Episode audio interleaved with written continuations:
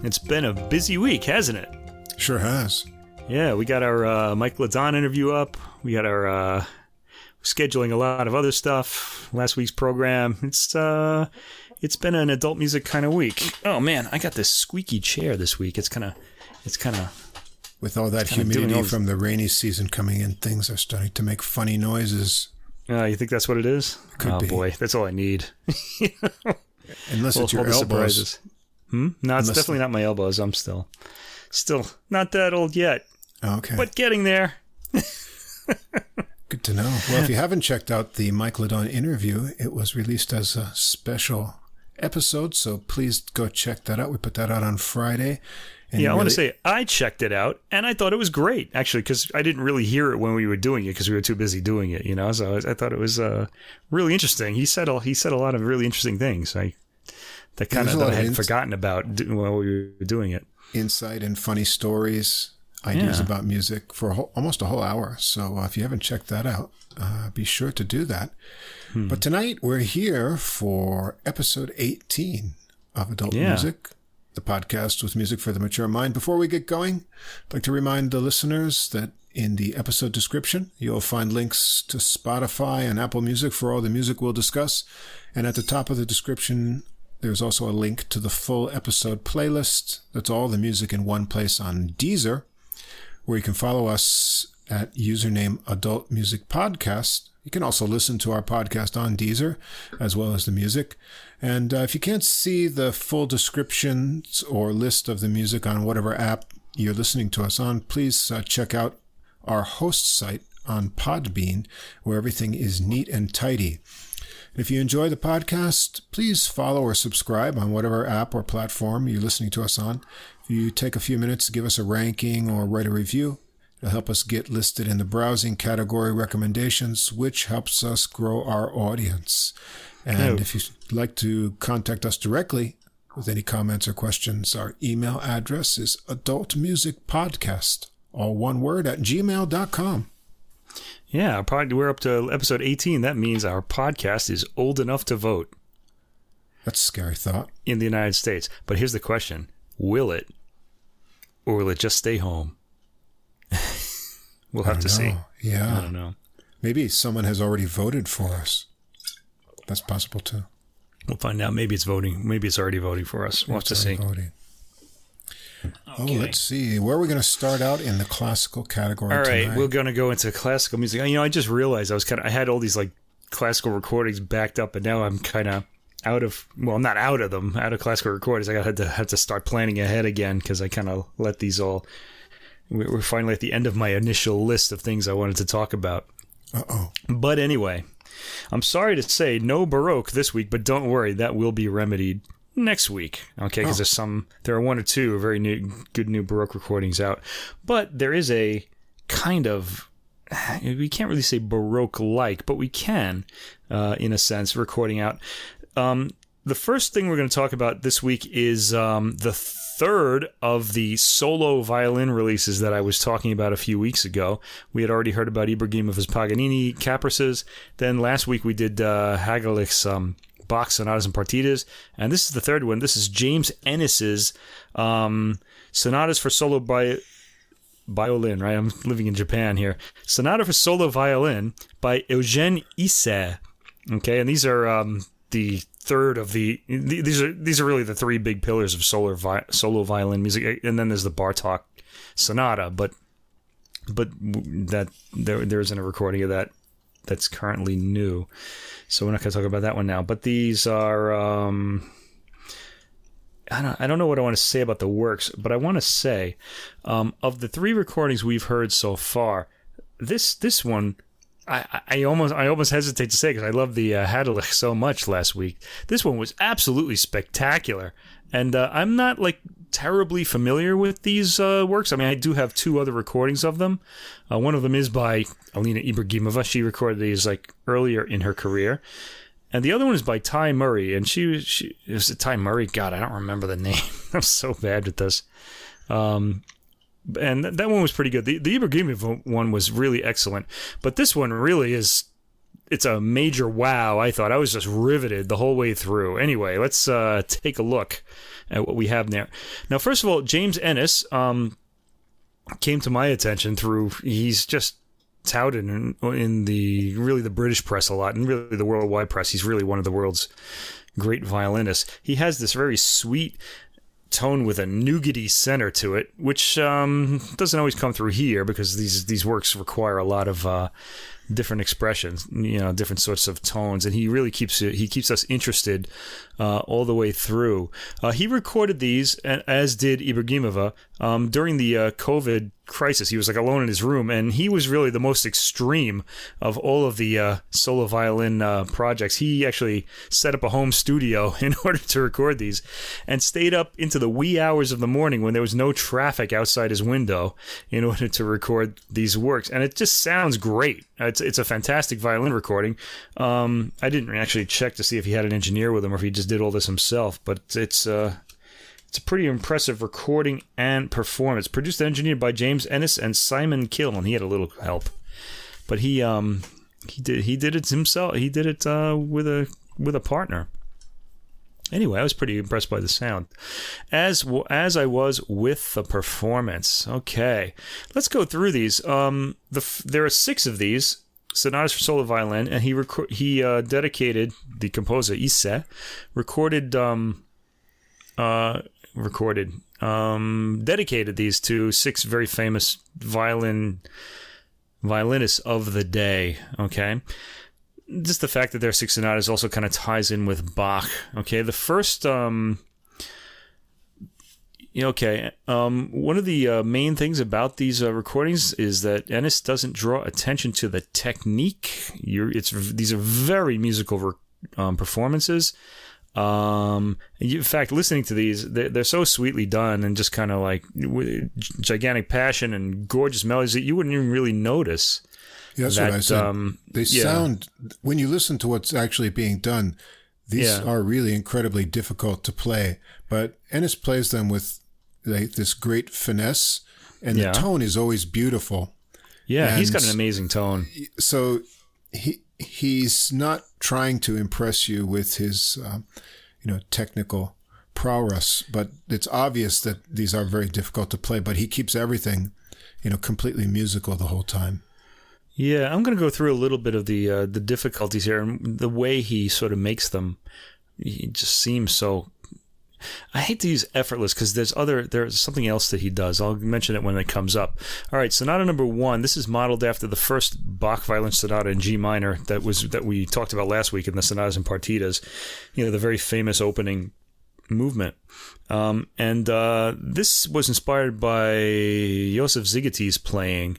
Uh, he's the dedicatee. Uh, the grave has a nice tone and ghostly. There are a lot of sul ponticello on this. We didn't hear that much in uh, Paganini. Actually, I don't know that we heard it at all. Sul ponticello is when you bow on the uh, the strings um, behind the bridge, and it gives this kind of weird, kind of thin, ghostly kind of tone. You know, it's kind of kind of kind of thing.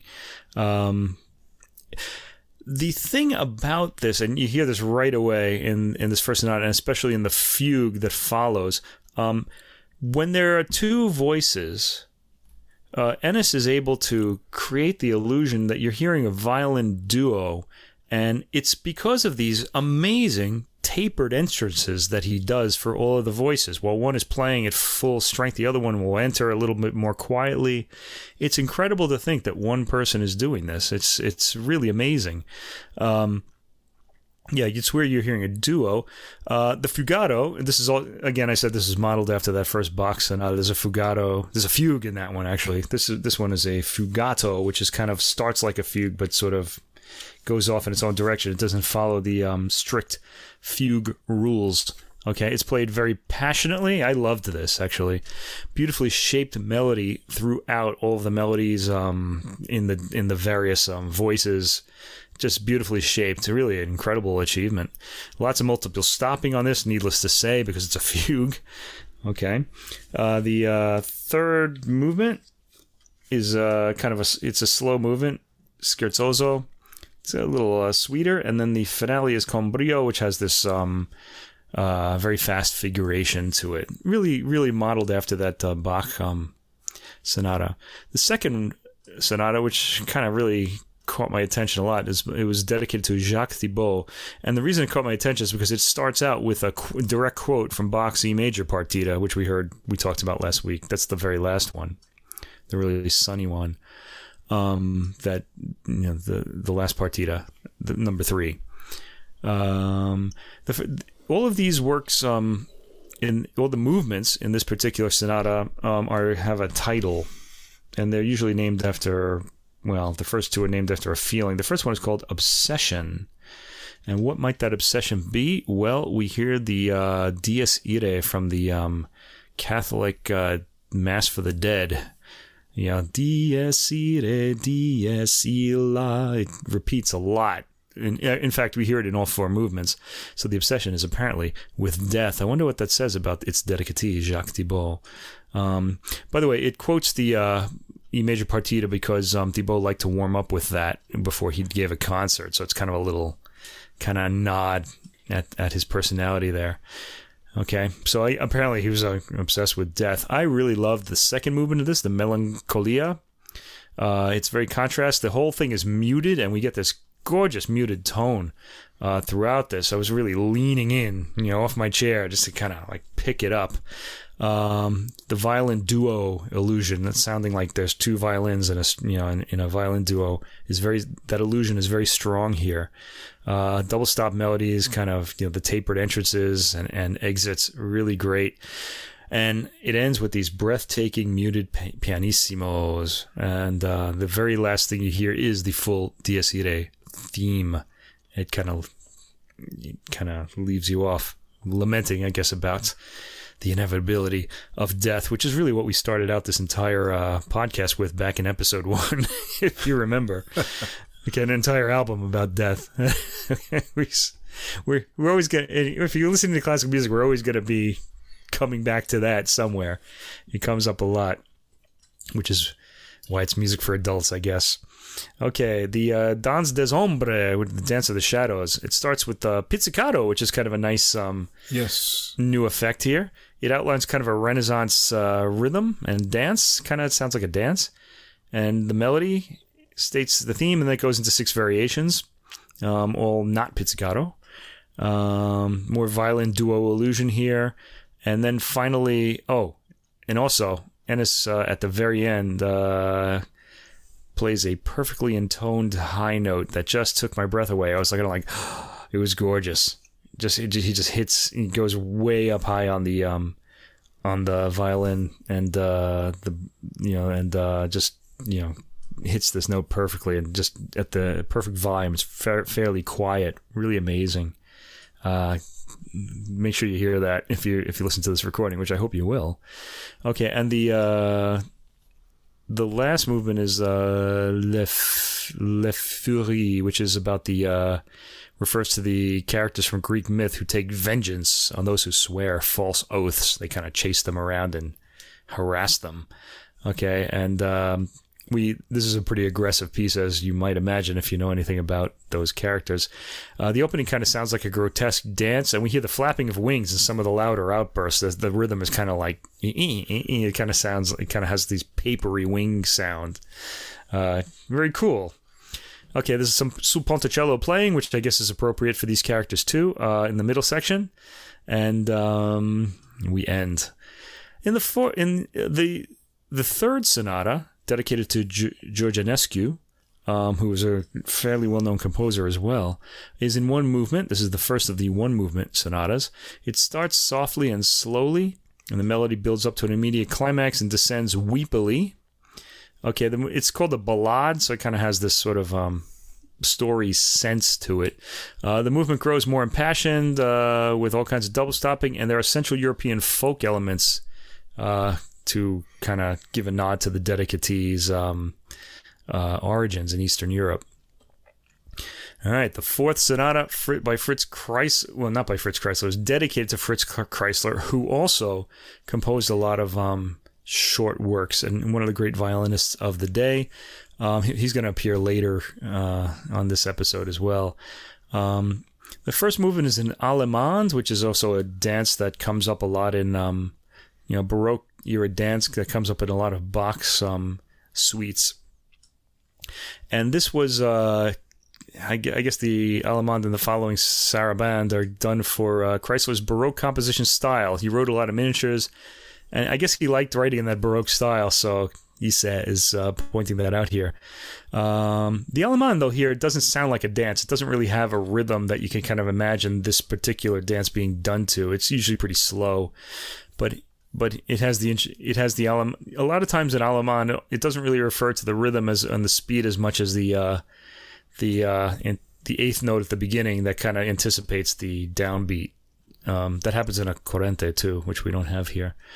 Um, it's it's very dramatic for uh, an Allemande, I have to say. So I'm kind of wondering what uh, what's up with that. Um, it's more like a drama. Okay.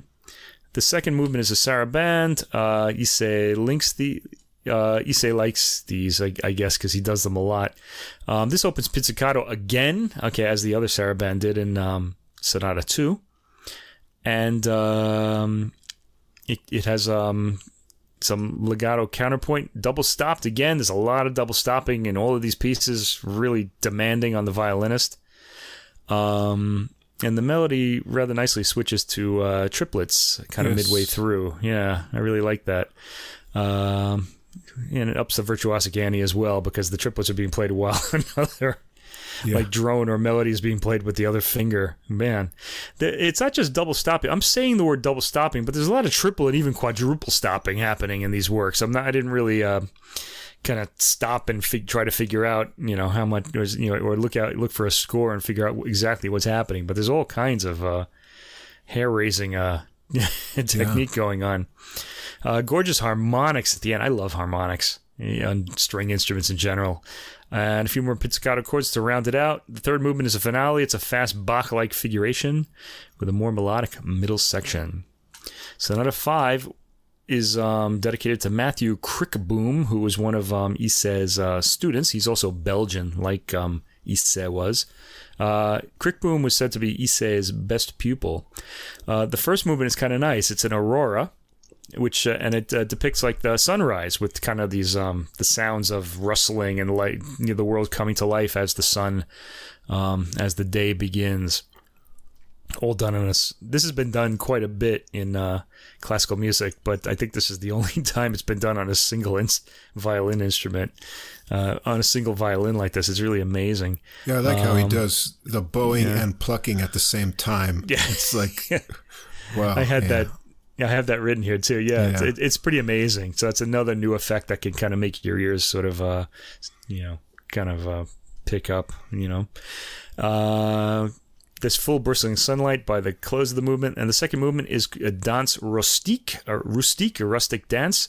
a lot of double stop, down bowed rhythmic fragments, and a lot of it's in five four which is kind of odd for a rustic dance. Usually they're kind of square sounding in 4 4.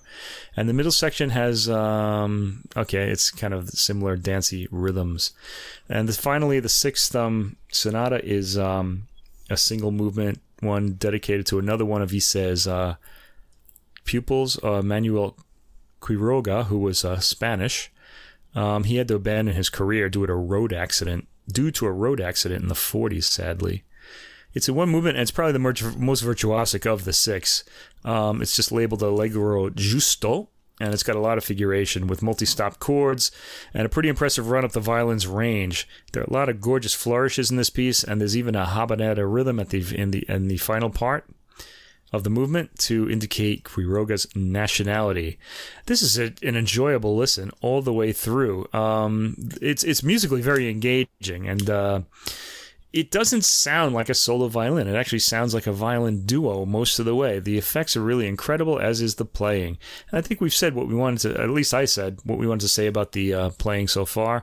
Um, it, it doesn't draw attention to the technique, um, but really puts these very musical um, pieces across. I was a little surprised by this because. Uh, I, I, I, this is a violinist I really enjoy listening to, and uh, this is really one of the best recordings I've heard from him.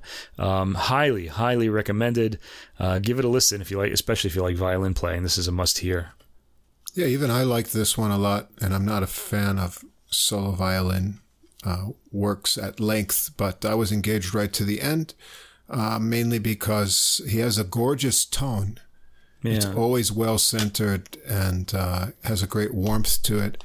And despite the technical difficulty of the pieces, he never sounds like he's working hard, trying to impress, or just going through the motions. He actually finds the right spots uh, to hit with lots of passion so you can feel the intended emotion in the compositions. My personal favorites are four and five just for the overall arc of the compositions and the different places they took me to.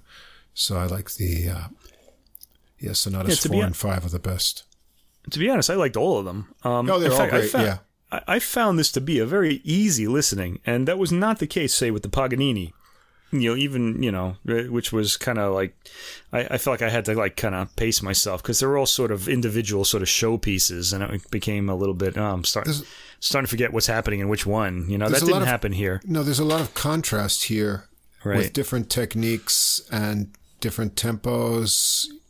Contrast, you know, of slow sort of legato parts, and then you're into some kind of frenzied triplet figures and things. So you never get lulled into you know, sort of not paying attention or also thinking it sounded like what you just heard because it doesn't. And Right. everyone has its own real unique character, each one of the sonatas. So, yeah, Yeah, really by the way, to listen to listeners who are interested in uh, these works, um, I would recommend the Alina Ibragimova recording of these too. It's it's different, but it's highly concentrated and also really fine. I, I didn't dig it out and listen to it again this week. I was kind of, as as we said at the beginning, pretty busy, but I think I might have to do that. But I'm so like, kind of like my this is so in my ear now. I kind of almost don't want to do that. I kind of want to just live with this one for a while. I liked it a lot. All right, so that's our kind of Baroque-like recording. Although Ysaÿe was a late Romantic um, era composer, I guess you could say early modernist. Uh, he was uh, 1858 to 1931, so he really lived through the modernist era. right. This this sounds kind of like um, romantic writing, though.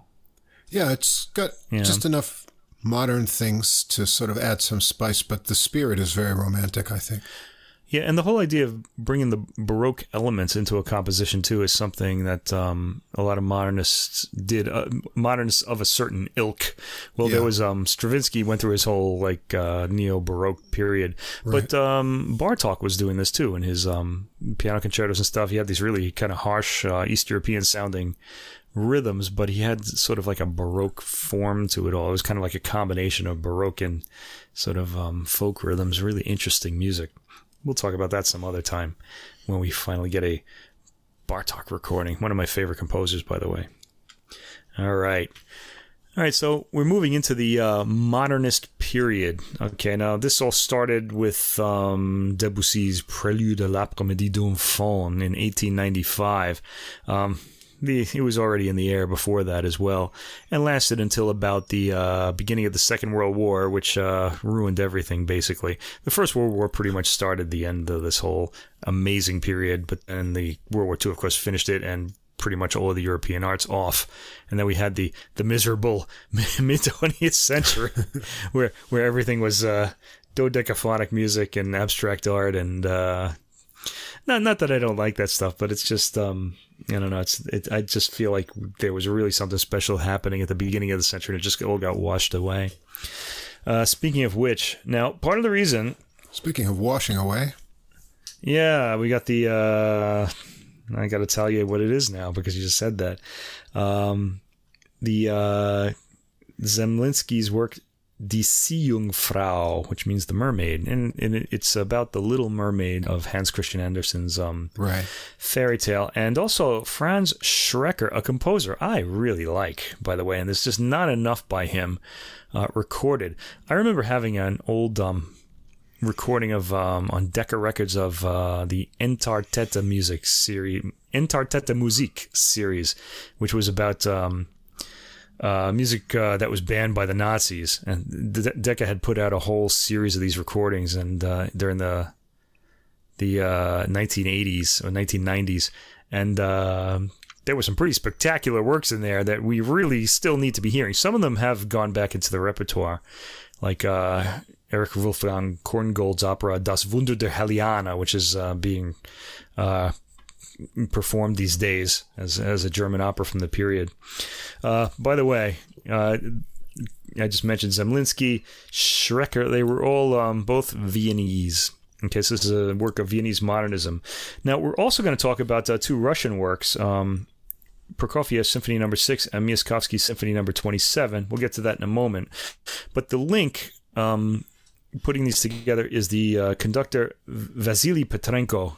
Okay, he's um, I've had my ear on him for the last few years. He did a series of um, Stravinsky recordings with the uh, Royal Liverpool Philharmonic Orchestra, and also uh, the complete Tchaikovsky symphonies with them, and they were all like just these rhythmically propulsive uh, performances. They sounded really lively, and I really took to his um, approach.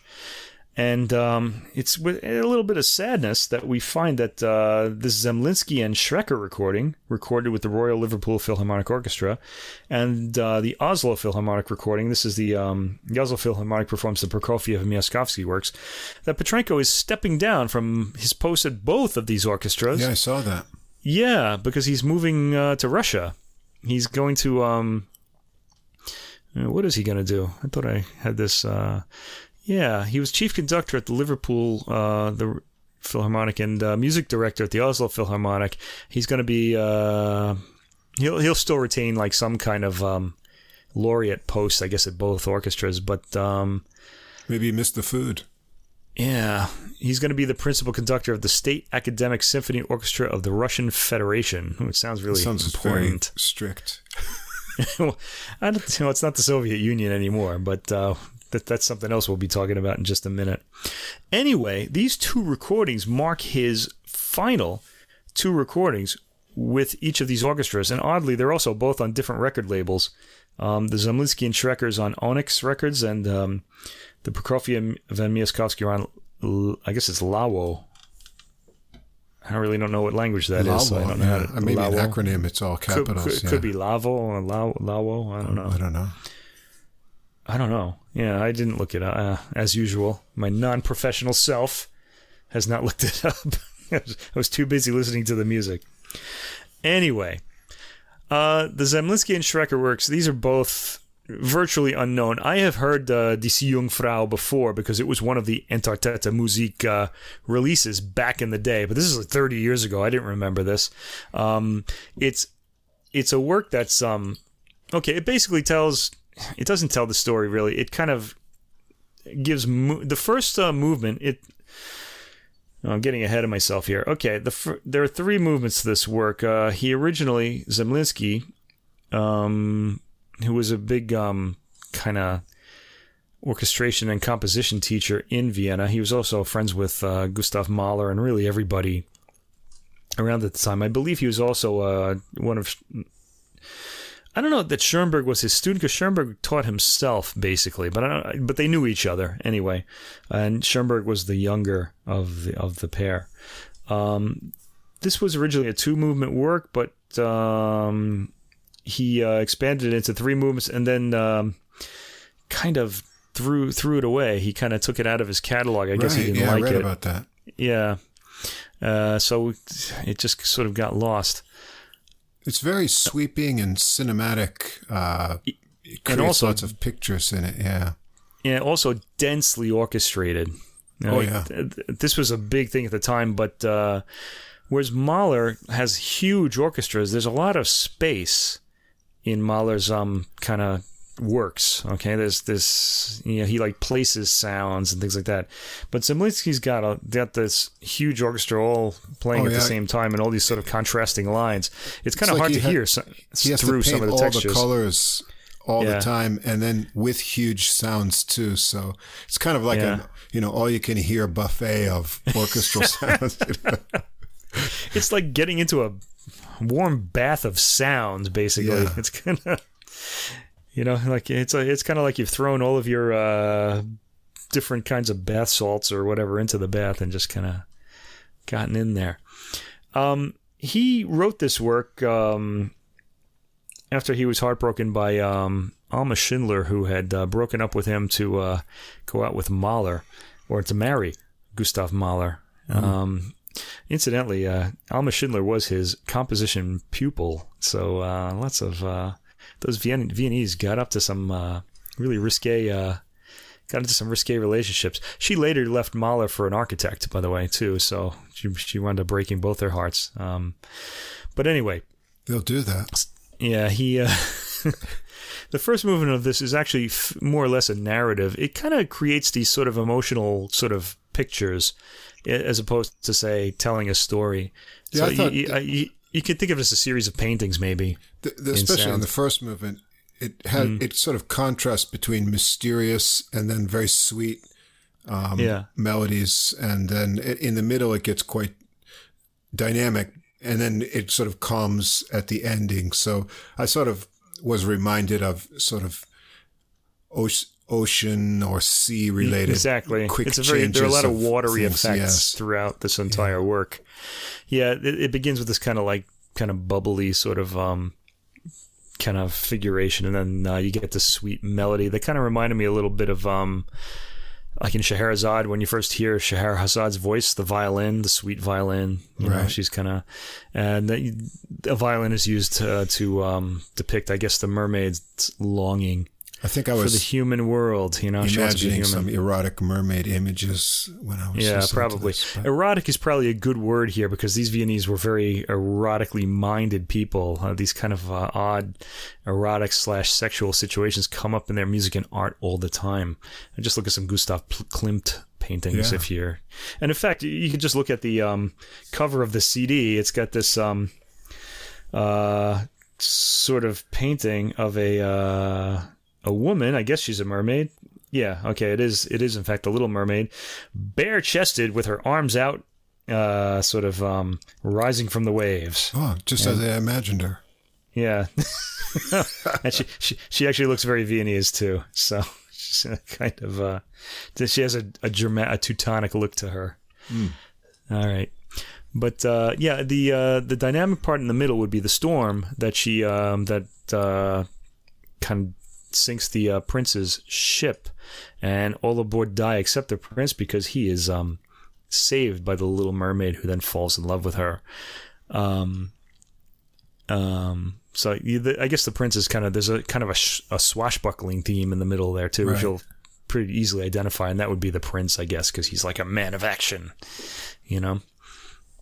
Again, uh, this reminded me a little bit of uh, Rimsky-Korsakov, actually Scheherazade, because I think a lot of similar sort of um, depictions kind of happen there. Like in the Sinbad, Yeah. he kind of comes across as sort of that way too. It's a lot of fun. It's you know, like I said, was good. I cinematic, cinematic kind of energy to it. Yeah, a lot of a lot of the music from this era did have that. Um, interestingly enough, uh, Erich Wolfgang Korngold wound up becoming like the first really big Hollywood uh, composer, and he really created what you think of as that big boned Hollywood sound. Uh, apparently, that was already going on in Vienna before there were movies. So uh, I don't think he, you know, it, wasn't. We didn't have it in America, but uh, he he brought it there. But it was already happening. All right, the second movement of this is uh, from an original version of the score. It, I don't think it was performed at the first performance. Um, it has an extra scene in it, really, is what it is, which concerns the Merwich, which I couldn't really. Uh, I guess I could identify it, but I wasn't really sure, as I don't really know the original work um, as it's norm, the edited work as it's as it's been performed. This entire movement is sort of um, takes place at a ball in the Mer King's palace. So it's a, sort of a party. I'm guessing that at some point the uh, mermaid tells the uh, her her dad or the mayor the Mer King um, that uh, she's in love with this human. She wants to be a human. Oh, that a could lot be of jetting. It yeah. has it starts with this big brass intro, and then Yeah. it's suddenly dark. So that might be where the you know information was Yeah. relayed, and then the Yeah. reaction, and then it rises again from that kind of darkness. Right, I'm thinking the brass is the Mer King, like his Right. power, because he's the king, you know, and he's probably this big brawny guy like Poseidon or something. you Yeah. know? All right, there are a lot of nice jetting and burbling sounds uh, from the winds in this. I really like that effect, um, just in all works, not just this one. Uh, always reminding us that we are underwater. Um, yeah, the drama develops, and there's a forlorn conclusion and a hopeful theme at about 11 minutes in. Uh, lovely transitions, too, from mood to mood in this movement, I thought. And it ends with a sway- swaying, watery dance theme. The mer- mermaid sounds happy at the end of this movement. The third movement takes place entirely on land. Um, she's in the human world now, and it starts out rather timidly. You kind of get this idea that she's kind of not really sure that she's made the right decision, or doesn't. You know, she's in this new place and doesn't know how to uh, to uh, proceed. Uh, she she seems to be the violin solo. That's usually the um, Right. you know the, the timid character's voice here. He- you know, um, I imagine that uh, the the prince winds up um, marrying a, another human, so he sort of um, Got leaves tired her. of the scales. Yeah. I guess that's what it was. Well, apparently she got legs and uh, she couldn't really walk on them, according to the Hans Christian Andersen story. Right. So they caused her a lot of pain, like walking on like glass. It's it's kind of horrible images that Anderson gives us. They're pretty nightmarish. Please, this is not the uh, Disney version of this uh, story. This is the Hans Christian Andersen version all the way. Uh, her betrayal, I imagine, happens at about the six minute mark um, because there's some there's a dramatic uh, musical event there. And at the end of the story, she goes back to the sea and turns into the foam of the sea as she dissolves into the water. Uh, but the piece ends majestically. Uh, it's a good work. I, thinking about it now, I, I wrote down all of these um, notes, which I'm reading from now, simply because I wasn't going to remember them. It's it's it's the narrative kind of stands out. So, well, not really a narrative, but the kind of the mood kind of stands out, but the melodies aren't really terribly memorable. And I think it's because you have to kind of listen through so much uh, detail in the orchestra. Now, if you're into orchestra detail, this is a this is the work for you. It's got a lot of that. It uh, repays a lot of re-listening because there really is a lot going on. Yeah, it's definitely for when you're in the mood for lots of you know different colors and contrasts, and you just want to kind of soak up that orchestral sound. This is a really good piece for that. Yeah, soak up is good. It's it's got this watery kind of theme to it, and it really does sound like a big sound bath. okay, Yeah. so give that a listen. All right, the next work is more modest by Franz Schreker. It's a um, it's a, it's it's a lot less dense, and it's actually more appealing too. Schrecker, I feel like, had a better sense of uh, melody than Zemlinsky did. They're pretty immediately appealing, and also uh, this is a um, dance pantomime. Right, that was interesting when I saw that. Yeah. I was trying to imagine that I didn't actually look up any performance if there is one, but it was hard to imagine pantomime with some of these pieces. But Yeah, well, I guess it depends on what you do. Now, the interesting thing about this is it was written for um, these two sisters who um, who, who commissioned the work. They commissioned the work from him, and uh, they had done all these sort of dances to other works, and they wanted their own um, work composed for them. Uh, so he did that. Um, the first performance was a huge success, and he and the two sisters, um, Greta Wiesenthal and uh, her sister Elsa, okay, did did the original performance in 1908, and it was a huge success. They became famous. He became famous. Now you might think Franz Schreker, never heard of him, but if you were in Vienna in this period, you definitely would have heard of him. He was more famous than uh, Mahler at the time. Mahler's kind of fame came really more after his death. Mahler was really better known as the uh, um, conductor of the uh, Vienna Opera you know, at, during his life. His his uh, compositions really became famous later, really after the war, after all the horrors of war. His his um his rather um this kind of pastiche like sort of um huge movements he put together became more kind of understandable and appealing. It's like it's almost like he saw the future coming. Uh, anyway, Franz Schreker. Let's talk about him. Um, this work also is based on a um, Oscar Wilde. yeah, Oscar Wilde, uh, The Birthday of the Infanta. An Infanta is a Spanish princess. Um, and um, the opening of the work all in kind of narrates just the uh, beginning of her party. It gives the dancers a, a chance to just kind of, you know, show off these sort of traditional dances. It um, it starts with um, let's see. Let me just kind of look at the uh, the the um, track the track listing here and I've got didn't 12, just- 12 separate movements. Yeah, it starts out with uh, the Infanta dancing at her party. It's kind of like a young girl's uh, party. There's a um, procession. The, the the noble boys greet her. There's another movement that's like a mock bullfight. Um, then uh, she gets a solo dance. Then there's a puppet show, so the puppets get to dance, and I guess that means that the dancers would have um, sort of behave like puppets. A really rather popular thing to do. You know, these string, um, you know, being moved by strings and stuff like that. And then um, these. Um, I, I like this this movement minuet of the dancing boys of the Church of Nuestra Senora del Pilar. It's like a he gives an exact place for this yes. in a foreign country. Really kind of interesting. And then interestingly enough, this this is quite a lot of music has already passed, and then like the story sort of comes in. It's it's just a lot of set pieces that are dances, you know, that kind of um, show her at her party. Then uh, these men bring a dwarf in, and the uh, dwarf had lived in the woods. You know, this this is like a, a fairy tale type dwarf, I guess. He lives in the woods, kind of like you know, if you think of the uh, Disney Snow White movie. You know how they all they all live in the woods and they work in a work in a mine, or or the Lord of the Rings dwarfs. You know they they're in the mountains and things like that. So he's more of a he's more of a curiosity. He's not someone just living in the city somewhere. Um, Okay, so he's he's you know, anyway, he's uh, very ugly apparently, but uh, he's he himself is not aware of this, having never seen a mirror before because he lives in the woods. I guess he never looked in the uh, lake either. I don't know how that happens, but uh, he does three dances and wins the princess over. Uh, she gives him a rose and he falls in love with her. She goes away. He he dances this happy dance and then sees himself in a mirror and realizes how ugly he is, and you actually can spot that moment in the music too. There are these harsh uh, sounding, um, I guess, brass or or uh, reeds. I uh, did I write this down? I don't remember. Okay, but uh, yeah, nice orchestration here. Um, uh, they're harsh chords in the reeds, I said, later in the brass too. And anyway, the dwarf then dies of a broken heart. The um, princess and her friends come back and uh, she's told that the um, dwarf has died, and she's all upset and says, in true Oscar Wilde style, um, she doesn't want anybody with a heart to ever come to her parties again. Wilde has a way of just twisting kind of the the the emotion around so that there really is none. That's just this hard-hearted sort of um, ending.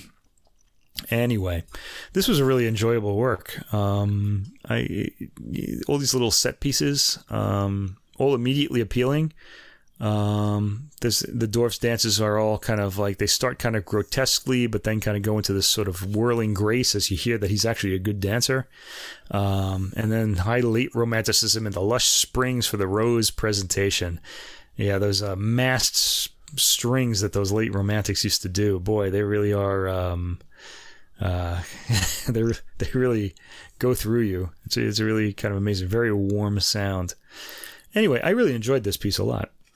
I like it. There's lots of contrast here. You've got you know 12 separate movements, so they're rather short, and the mood changes a lot. The parts are all very exciting, but within them, you've got a lot of sweet melodies. And as you mentioned, I think Schreker is sort of maybe more of a melodic kind of composer than Zemlinsky. So his melodies come kind of with ease and they're a little bit more memorable. And then the overall sort of theme or feeling from these is rather playful.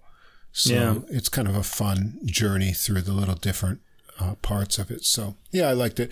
And yet he still, you know, he has, he shares with uh, Zemlinsky the sort of use of tones of the orchestra and you get a lot of different sounds and colors. And so it's a kind of full on listening experience too in this piece. And yeah.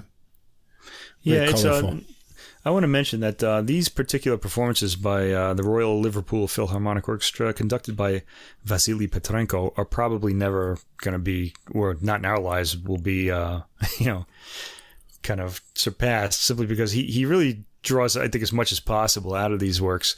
And I doubt they're going to be recorded all that often. Yeah. So, uh, and it's a nice recording well too. The sound yeah. quality is is clear and rich.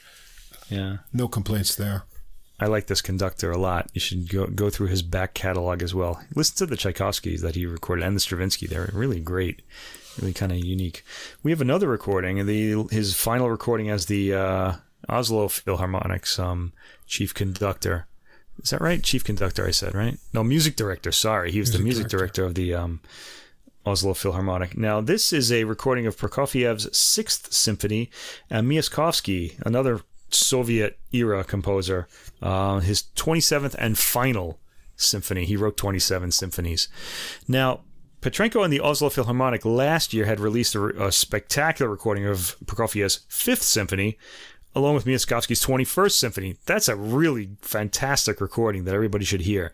This one is great too, but these works aren't as immediately appealing as those are. Although the Miaskovsky I thought was really good. I really like Miaskovsky's music a lot, and um, I kind of said to myself today, I was like, you know, I really kind of wish, uh, I really would like to hear all of the Miaskovsky symphonies. There are 27 of them, and uh, it just turns out that there's an old. Um, I I don't know if it's from the Soviet era, but there's an, a box set of all 27 uh, symphonies coming out on the Alto label, conducted by um, Evgeny Svetlanov. This is it's an older recording um, from the by the Russian Federation Academic Symphony Orchestra. Starts after the um, it's after the Soviet era, I would guess. But if you want to hear all 25 uh, Miaskovsky symphonies, there you go. You can go for that one. I do not own or have not heard that recording, and I don't know. I don't think I'm going to get it, but uh, it would be kind of nice to hear. All right, all right. Anyway, this one is a little bit more. Again, fantastic, fantastic performances, but this one is a little bit more of a um, a, a little harder one. The Prokofiev work is a bit more um, I guess intrans intransigent. I, should, I want to make sure that I'm using that word correctly. Let me just check this out. I'm losing my vocabulary. Unwilling or refusing to change one's views. Um, yeah, I guess so. Uh, he was in the uh, Soviet Union by this time. In 1936, Prokofiev left Europe for the Soviet Union, going back thinking he'd get a hero's welcome there.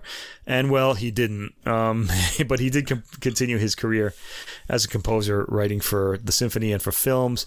And his music was often um, banned. This particular work um, was um, well received when it was first performed, and the year later it was banned by Stalin because it was its. Um, I know this uh, one fairly well.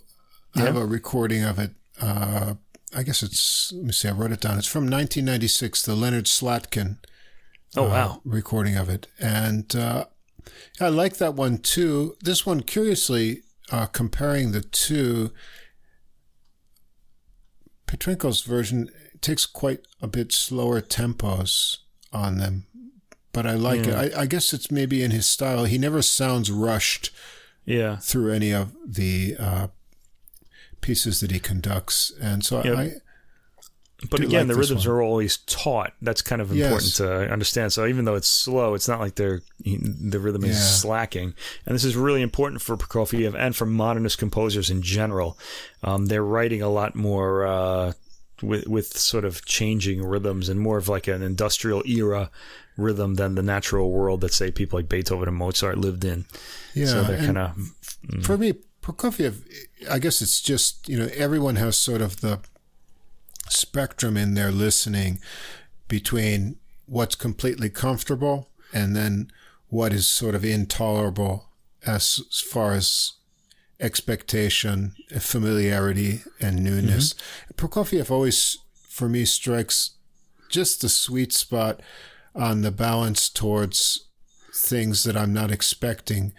Right both in his orchestral works and then his piano compositions too.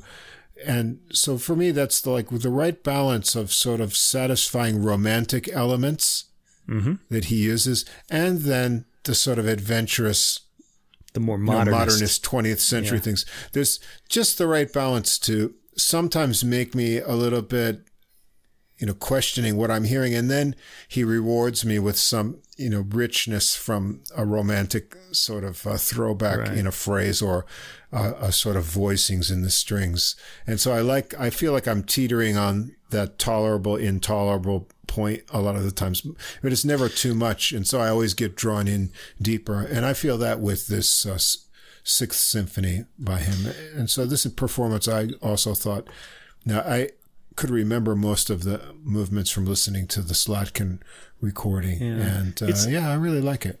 Yeah, it's a symphony of contrast. It's really the warmer, romantic uh, themes versus the uh, more nasal, kind of ugly sounding, uh, muted brass, especially that you hear at the opening. It's kind of nasty sounding. And uh, I'm sure that's what turned the uh, Soviet officials off when they uh, kind of decided, you know, we don't like this work. it's it's all you need. You know, I'm I am all for the f- freedom and the artist. The artist is free to create what he wants, you know, and uh, you don't want government involved in that unless they're giving you money and just going away. Right. you know, I, I feel like th- these things have to because they're, they're sort of a mirror of society. Um, when the when the artist is completely free, he sort of creates this uh, really uh, highly reflective mirror of the world you're living in, and you can kind of figure it out from the art around you. Uh, when it's being shaped by the government, they're trying to they're they're basically lying to you. They're you know, they're, you're you're not really um you're getting As the world usual. they want and not the the actual world. You know. Um, uh, th- th- we're going to talk about more uh, um, examples of that in coming um, weeks. Um, but um, anyway, th- yeah. The, so this particular work, yeah, the elements square off, and then it, it kind of ends. Um, you know the way it ends. Now I want to get to the Miaskovsky here because um, he's a lot more conservative than Prokofiev and very, very appealing. I would say. Yeah, yeah. He's much more traditional. Uh, yeah, You know, more romantic sounding. res- sonata movement, things like that. Yeah, Very, and also it's a very restrained. The performance is, f- you know, very well balanced, but the composition is also. This is a very quiet symphony for most of the duration. I mean, there are yeah. parts of intensity, but it really focuses on you know subtleties. I felt, especially in the second movement. All right. Miaskovsky um, had a lot more trouble with the Soviet authorities than um, Prokofiev did, um, and he he pretty much lived with them for his entire uh, entire life, uh, his entire compositional life. Uh, You know, not when he was younger though. I think he studied with um, Rimsky-Korsakov. I think it said here, and you can sort of hear that. There's a lot of really great uh, orchestration in this work. Now it's more conservative and. Um, the, the writer of this booklet in the uh, the CD mentions that well we don't know how much of that is the, him being careful about the Soviet authorities and how much is him. I don't agree. I think he's sort of conservative by nature, and uh, this sounds like an honest work. It doesn't sound like uh, he's trying to um, you know hide something or anything like that. It, it really does sound kind of natural to me, at least in this performance. Um, yeah, I, I didn't get a sense of like that. There's all this kind of like hidden stuff like you get in Shostakovich, doesn't where it's sort of contrived at all. ironic. Yeah, it doesn't sound contrived at all. There's a little, yeah. I think uh, critics like to uh, think that oh, all the Soviet, the great Soviet composers, they were thumbing their noses secretly at the, uh, at the, um, you know, the uh, the elites. But um, I don't think that's really the case. Um, in some in some cases they were, but in some cases they were patriotic people. They wanted to, um, you know, serve the country, and that's just what it was, I guess, to them at the time. Um, anyway, you know, the motherland, as they would say. Um, gee, I wrote all these notes about how this work goes. I don't really want to go through them all, though. I just like how it starts with bassoon yeah. and bass clarinet. I mean, if you Yeah. can start something with that, then you know it's going to be unique and interesting. And uh, there's lots of Right. great woodwind spots in here, English horn, and It's a lot of nice brass too. It's like Wagnerian low brass, at the beginning of the second Yeah. movement. Yeah. yeah, So apparently he knew a bit about Wagner. Um, the third movement is uh, starts tensely. It's got this urging, rushing figuration. It's really nice, and then it goes into a march. And this is the thing. Like the, the booklet says, oh, Yeah. maybe this was a, a kind of a ironic march. I was like, it's not. It's a, it's a march. It's it sounds pretty Yeah. honest to me. I think that would. Um, I think marches for for the these people were kind of like a sort of um, salute to the people. It was like I guess music of the people or something like that. I don't I don't think you know we we like to think that everybody hated the Soviets, but I don't think that was true if you lived in the country. Maybe maybe you did. Maybe they were terrifying, but uh, I think uh, still they wanted to still serve the people around them. So it's kind of it's a really complicated matter. Uh, this is a really nice work though. It's conservative, but it's really good. Um, very pleasant. It's got a little bit of drama in it, but nothing really that's gonna stir you know your your emotions to like this really high level. I like this composer a lot. I would encourage people to seek out, especially the uh, symphonies that are in the twenties. I also you know like symphony number twenty on. Uh, I should mention this is his last symphony. Um, he died before it was uh, first uh, performed, and it was first performed three years after his death, and was very well received. Um, anyway, another really good performance by Vasily Petrenko conducting the Oslo Philharmonic Orchestra in this case, and a nice send off. One wonders if he'll record more of the uh, Prokofiev and Miaskovsky, you know, or, uh, it's a nice combination, them. yeah.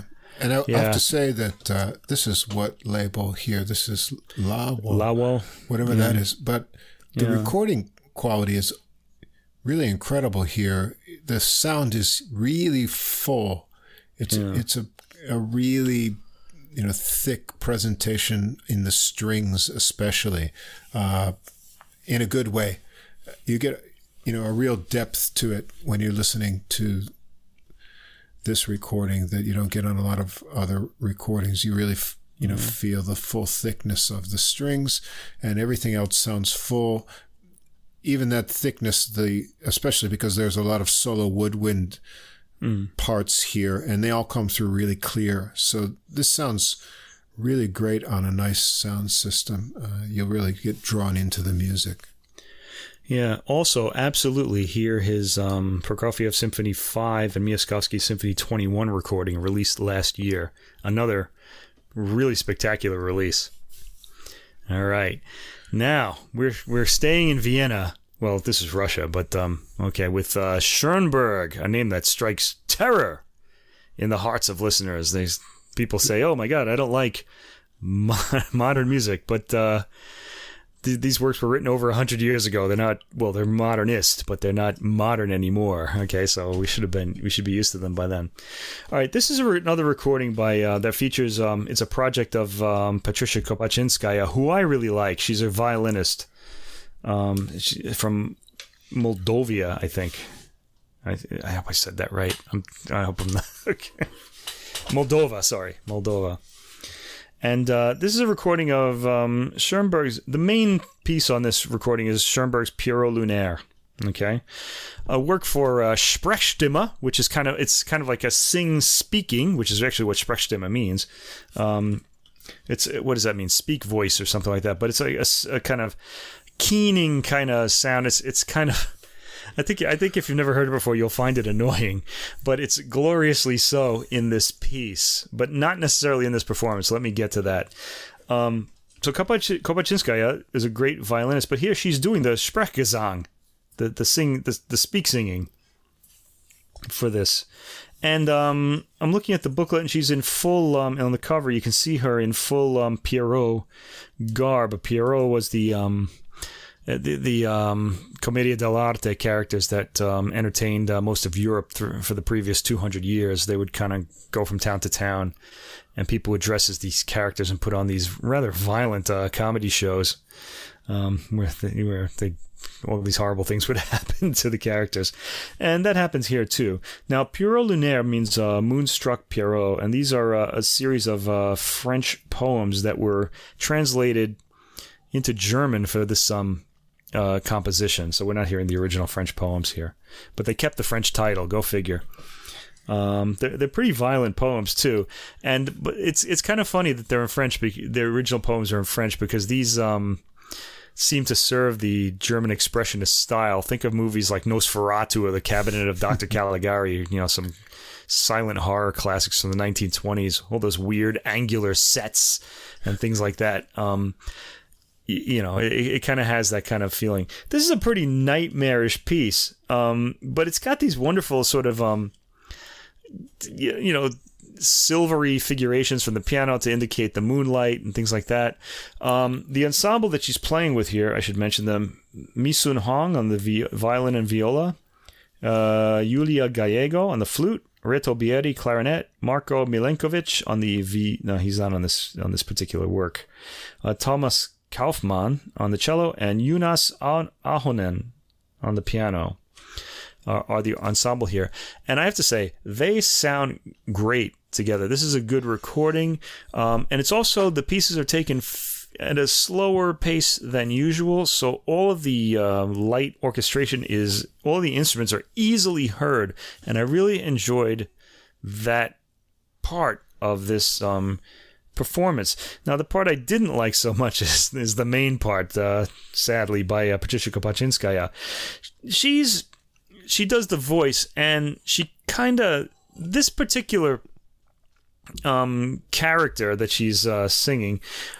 I like it best when the person sounds like a demented child because the the whole the, the the music and the the singing it all kind of sounds like this kind of like this it has this kind of like broken glass quality that light is like reflecting off, but it feels sharp and dangerous as well. So if you're one of these people who likes like punk rock or something that's kind of subversive, this would be a great work for you to hear. I think you should uh, uh, give it a listen. Um, because it really it yeah it, it, still offends people to this day. Now the problem with uh, Kopatchinskaja's um, performance is that she doesn't really have vocal presence. She has enormous violin presence when she plays the violin, um, but she kind of you know fades into the background. She doesn't like it, it does the, the vocal the voice doesn't assert itself. Now, if you want to know what I mean by that, go back and listen to the uh, the Ysaÿe sonatas that we talked about earlier in this um, program. Um, James Ehnes, I didn't mention this then, but he has enormous presence. The moment he moves the bow across the string, you're listening. You know, you're just kind of galvanized, and that's on a recording. You can imagine hearing him live. Um, there's there's something really kind of palpable to people who can do this, um, but she doesn't really have that kind of presence to really pull this off. She kind of comes across as angry, bratty, and spiteful. So the, the, child element is there, but it's just it doesn't sound like wicked and menacing or kind of like uh, it doesn't sound dangerous to me. It just kind of sounds like somebody throwing a tantrum, sort of. That kind of made me sad. This was torturous for me. Um, I I wrote the the spoken voices like the whining of an insufferable harpy. That was yeah, kind of yeah. But I got uh, to say though, a really good performance of this. It really kind of it, has like a really nice effect. I, I, it's it's nightmarish. I kind of enjoy that. Maybe yeah. It's just her, I, her inflection and over the top delivery of it was just insufferable for me. well, I think all all performances of this are over the top, but I think she suffers because again, she's not a vocalist, and she doesn't have uh, all the colors. There are 21 very short works in this. It really takes about 40 minutes to, to get through. I didn't really time it here, but um, it'll seem longer. But you need like vocal colors, you know, sort of to uh, keep the listener's interest. You know, sort of like we heard in the Ehnes recording. There all he has all sorts of um, tricks up his sleeve. Okay, but she just kind of goes through this. Uh, the um, you know, as the, as the old monkey song goes, uh, listen to the band, right? They they sound really great in this. I really enjoyed listening to them. The uh, they play part, exceptionally yeah, well together. Yeah, is uh, fine. Even you know, I have to be in the right mood to sort yeah. of digest Schoenberg, but the the music, even when it's you know sort of out there atonally, the playing yeah. is sharp and uh, pretty good, but that yeah. voice, ooh. Yeah, she wasn't. It's it's kind of sad because I like this violinist a lot, and this is the second uh, performance that we're uh, hearing of her this year, and I, I, didn't like either one of them. So yeah, I'm kind of. Well, th- this program is strange to me because then it's also sandwiched, you know, with this the the Kreisler yeah. piece, which I actually liked a lot, and then the Schoenberg six little piano pieces, which you have to really you have to turn things up and get really close to listen to these because they're you know rather rather kind of subtle uh, in a lot yeah. of ways. And I, I thought it's kind of an odd combination. Although I I kind of had fun with the other works uh, too. Right. Um, well, the odd thing about this is um, about the, the interesting thing about this whole um, you know program is that after Pierrot Lunaire, we hear um, uh, Johann Strauss uh, waltz, which uh, Schoenberg arranged. He was a oh yeah, that fan too. I forgot about Viennese that. That music. really maybe cleanses the palate or something. Well, yeah, it cleanses the palate, but another thing it does is kind of kind of set the uh, tone for the Schoenberg Fantasy for violin and piano, which is a more um, uh, let me see. Yeah, this this is a this is I don't know that it's a twelve the dodecaphonic work, but it's certainly atonal. Um, but hearing that, uh, the uh, Fantasy for Violin and Piano by Schoenberg, after this um, Johann Strauss very t- highly tonal waltz, is interesting because basically the Schoenberg work sounds like a broken version of uh, v- the Viennese waltz that uh, Strauss uh, composed. It's almost like it still sounds Viennese. That was the interesting Yeah. thing about the contrast. Like you didn't feel like you had gone from one world to another. It's it's sort of like you're you're you're at a wedding and then like you fast forward to like the you know, after the divorce when everybody's like an alcoholic or something like that. That's kind of the the idea I got from this. But I was really fascinated by that contrast. And I think that's what the um, program is after. Um, after the Schoenberg Fantasy, we get four pieces for violin and piano by Anton Webern, one of Schoenberg's pupils. Now I love Webern's music. They're all dodecaphonic, twelve tone music, but they're all fairly short. I think his longest work ever is 10 minutes long.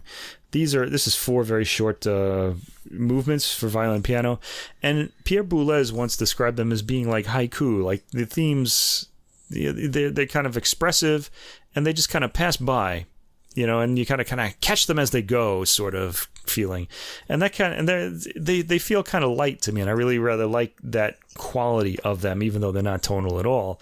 Um, they're very appealing if you're listening for the right thing. And I liked hearing that. Then we get a Fritz Kreisler, a little Viennese march. This is a pretty straightforward work, followed by the Arnold, Arnold Schoenberg, very famous six little piano pieces, Opus 19.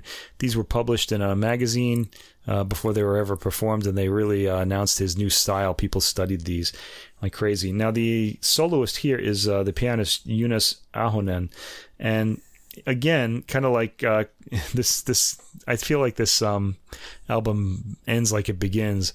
Um, Kopatchinskaja doesn't have Kopatchinskaja doesn't have much uh, presence as a uh, vocalist, as I said, and I feel like um, Ahonen doesn't have a lot of presence as a as a pianist. I, I feel like he's more of an accompanist, really.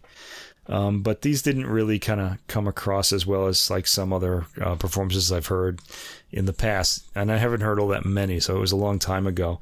But I kind of felt like these were, I mean, they were good. They were pretty quiet, um, but they didn't like jump out. You know, they, they I didn't really feel like, whoa, this is something amazing happening. Uh, from these, so you know, it was it, they're good performances, no no worries. But again, uh, a lot of this program is lacking in presence, but I do like the idea of the program, like that the Viennese kind of, you know, the, the you know the kind of brokenness of the Viennese uh, form from earlier. I really liked that idea. Okay, so I'm not going to really. I, I don't know. You might want to hear this, but I didn't like her um, Pierrot very well, very much. Go for an Yeah. earlier one. That I think. Christiana, Christiana, Christiane El- Ilza sang this. I, I think it was her, but I, I got to look it up. But she was pretty great doing this, German soprano. Okay, that's all I got this week. It's right. it's modernism. Modernists. Modernism. Well, then moving on to Okay. jazz, we've got While uh, modernism was happening, so was jazz, as it so turns out. jazz, and Yeah. this week we've got two sort of tribute albums, although in different ways, and maybe one is more of a reimagination of something. But the first one is definitely a tribute, and this is called "More Sounds of a Dry Martini." What a great title! That's one Yes. of the titles of the year. On the I'm sorry. Oh, b- before you go on, uh, the Schoenberg Pierrot Lunaire, Chris, Christine Schaefer. I, get, I made a mistake, not Christiane Els. Okay, Christine Schaefer did a great recording with Boulez. Anyway, go ahead. I'm sorry. Okay. And you might need a double martini after the Schoenberg, but that's all right. Uh, actually, I, I think I drank a whole bottle of uh, gin after that.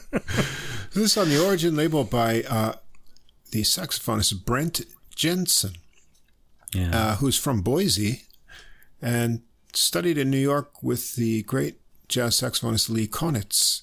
And I think that's where he gets a lot of his uh, sound tonal quality from.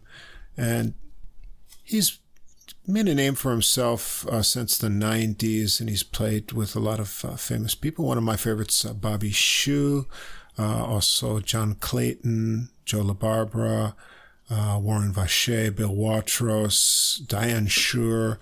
Uh, really a player who's played around a lot, and he's also had nine of his own recordings that have gotten a lot of airplay on jazz stations and uh, noticed in the jazz magazines. But here uh, is his second tribute to the sound of the dry martini.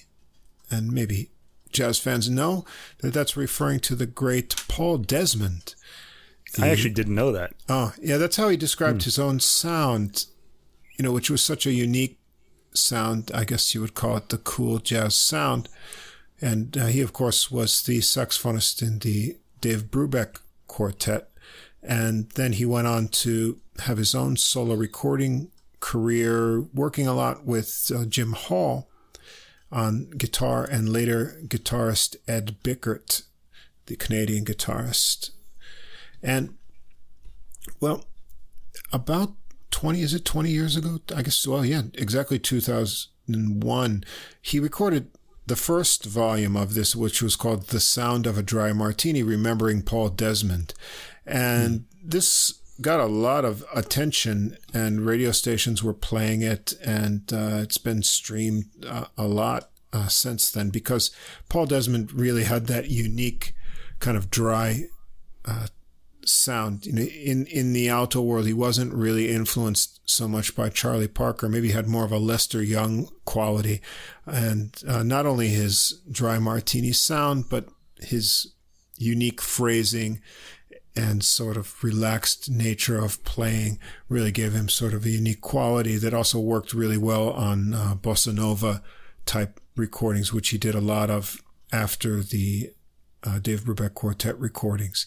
And so here we get his uh, comeback 20 years later for Jensen paying more tribute to the Paul Desmond sound. And he doesn't, you know, try, um, I don't know if he tried, he doesn't sound exactly like Paul Desmond. I don't think anyone could do that as far as his tone. Maybe it's kind of a mix of Lee Konitz and Paul Desmond, but he does really capture Desmond's approach and his phrasings uh, to this material.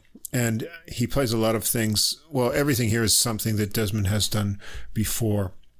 And you know, I really love the sound of Paul Desmond's saxophone.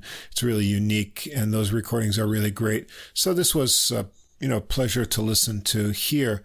Uh, we've got on this recording Brent Jensen on alto saxophone, and I understand he's he had made a switch to soprano for a while in the 2000s. So this was sort of like a return to alto for a while. We've got Jamie Findlay on guitar, Bill Anschell on piano, Chris Snyder on bass, and most of the album is uh, Stefan Schatz on drums, but on tracks three and nine is John Bishop. And so it starts out with the Desmond original called Take 10, which was sort of the new version of Take Five from um, that's, the, that's the what I thought. Dave Brubeck uh, Take Five recording, which was a Desmond original, and mm. you'll hear right away on this one. It's you know it sounds pretty much like the Take 10, which was the album that uh, Desmond had recorded too. And you'll hear that Jensen doesn't sound exactly like Paul Desmond, but he gets a lovely sound that's really close to the style. Uh, as Desmond did you know, he explores some nice modes over this melody that's you know in 10 or you could break it up into five. And uh, there's some funky guitar playing here too. And uh, yeah some nice outside harmonies in the solo. And then in the guitar he explores these harmonies too. And he he mixes uh, solo lines and strumming really well in his guitar style which you hear throughout the album. And then you know, keeping pretty much to what the original did. There's a nice drum solo over the bass groove and it returns to the melody. So we open up, you know, with a Desmond original there. Uh, number two is Desmond Blue, also a Paul Desmond original uh, from his album Desmond Blue. And it's got a nice bass opening solo. This is a kind of slow swing on a minor blues. And he again captures the Desmond spirit here well. So very sweet, reserved phrases over relaxed guitar chords and a nice bluesy guitar solo, also mixing in the chords in a tasty way. And at the end, the sax and then the band and drums trade fours. Uh, the third track is uh, standard Look for the Silver Lining, which Paul Desmond had recorded with uh, Dave Brubeck Quartet on Stardust and also it's on the Paul Desmond Quintet Quartet album. The guitar sits out on this one, so you've just got sax, drums, and bass. you know, a little more lively treatment compared to the earlier tracks on uh, this standard at a faster tempo. It's very nice phrasing uh, here by Jensen uh, on this one uh, without any guitar or piano. Uh, then track four, we've got uh, These Foolish Things, another Remind standard. Yeah, and this comes from Desmond Brubeck recording, not the Dave Brubeck Quartet, but they recorded in different formats, sometimes just the two of them together. And so this is just piano and sax. Yeah, And, this uh, really stood out for yeah. that reason. I thought it was really beautiful. I like nice swinging.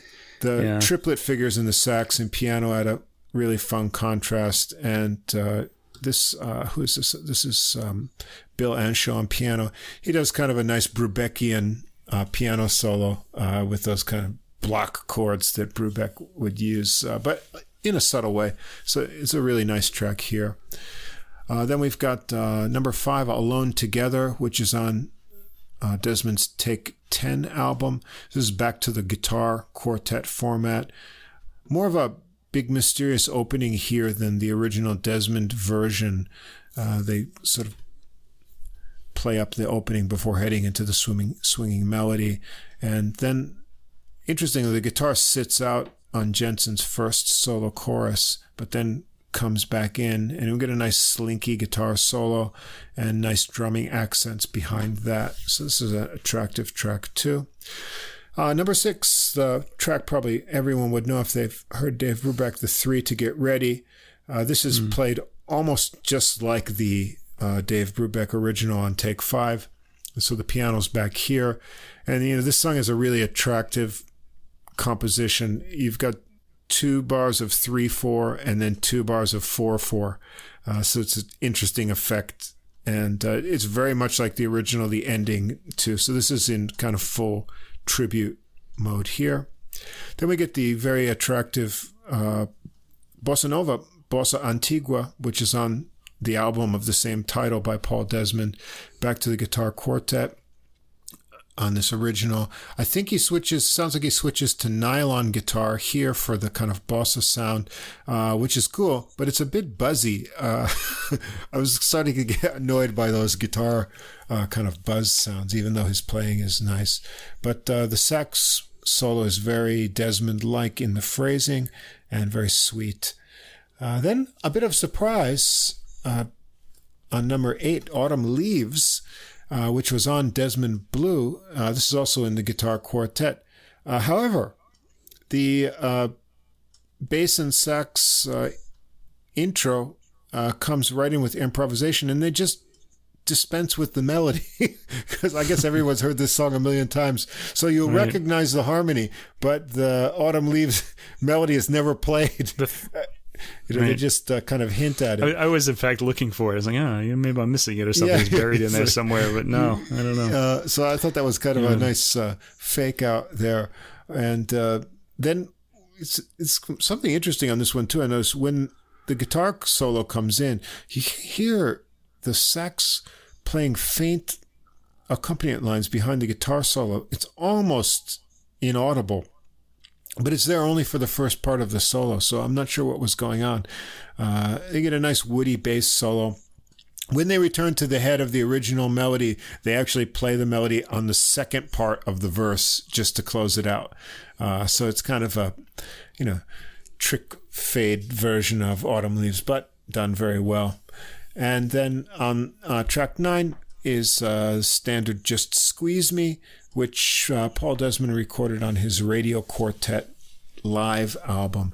And this is with the guitar format, a very relaxed tempo on this standard, and another nice smooth guitar solo, mixing uh, chords in with the single lines, uh, a bass solo, and a sax melody uh, at the end.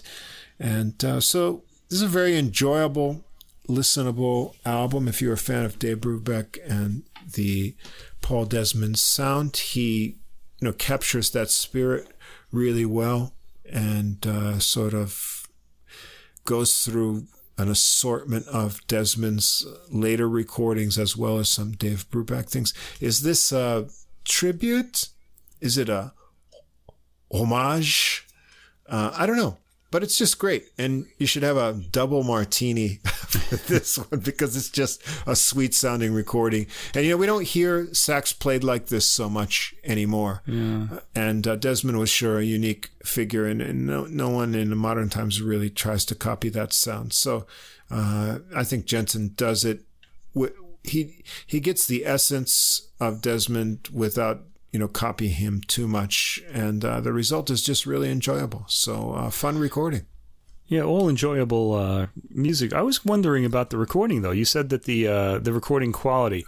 This really sounded like it had this kind of like '60s sort of like sort of room space to it to me.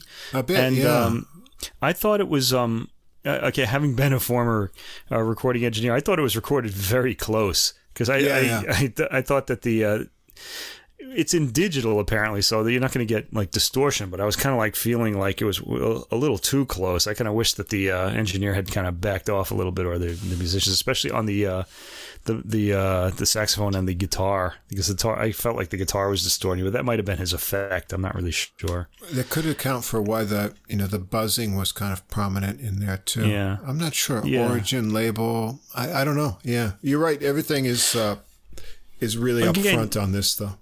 I listened to this on Deezer. I didn't have like a, a CD of this, so I don't know. Maybe the uh, y- you know you don't you don't really know what you're hearing half the time on these things. Although Deezer does have high sound quality, so Yeah. I really don't know. Yeah, it's not bad. I- I was wondering way. about It's the just, recording uh, quality. It's quite up front, but uh, you know, Yeah. it, generally it's a mellow, mellow kind of feel. Um, Yeah, I did enjoy the album a lot. Yeah. though. It's really kind of like uh, really.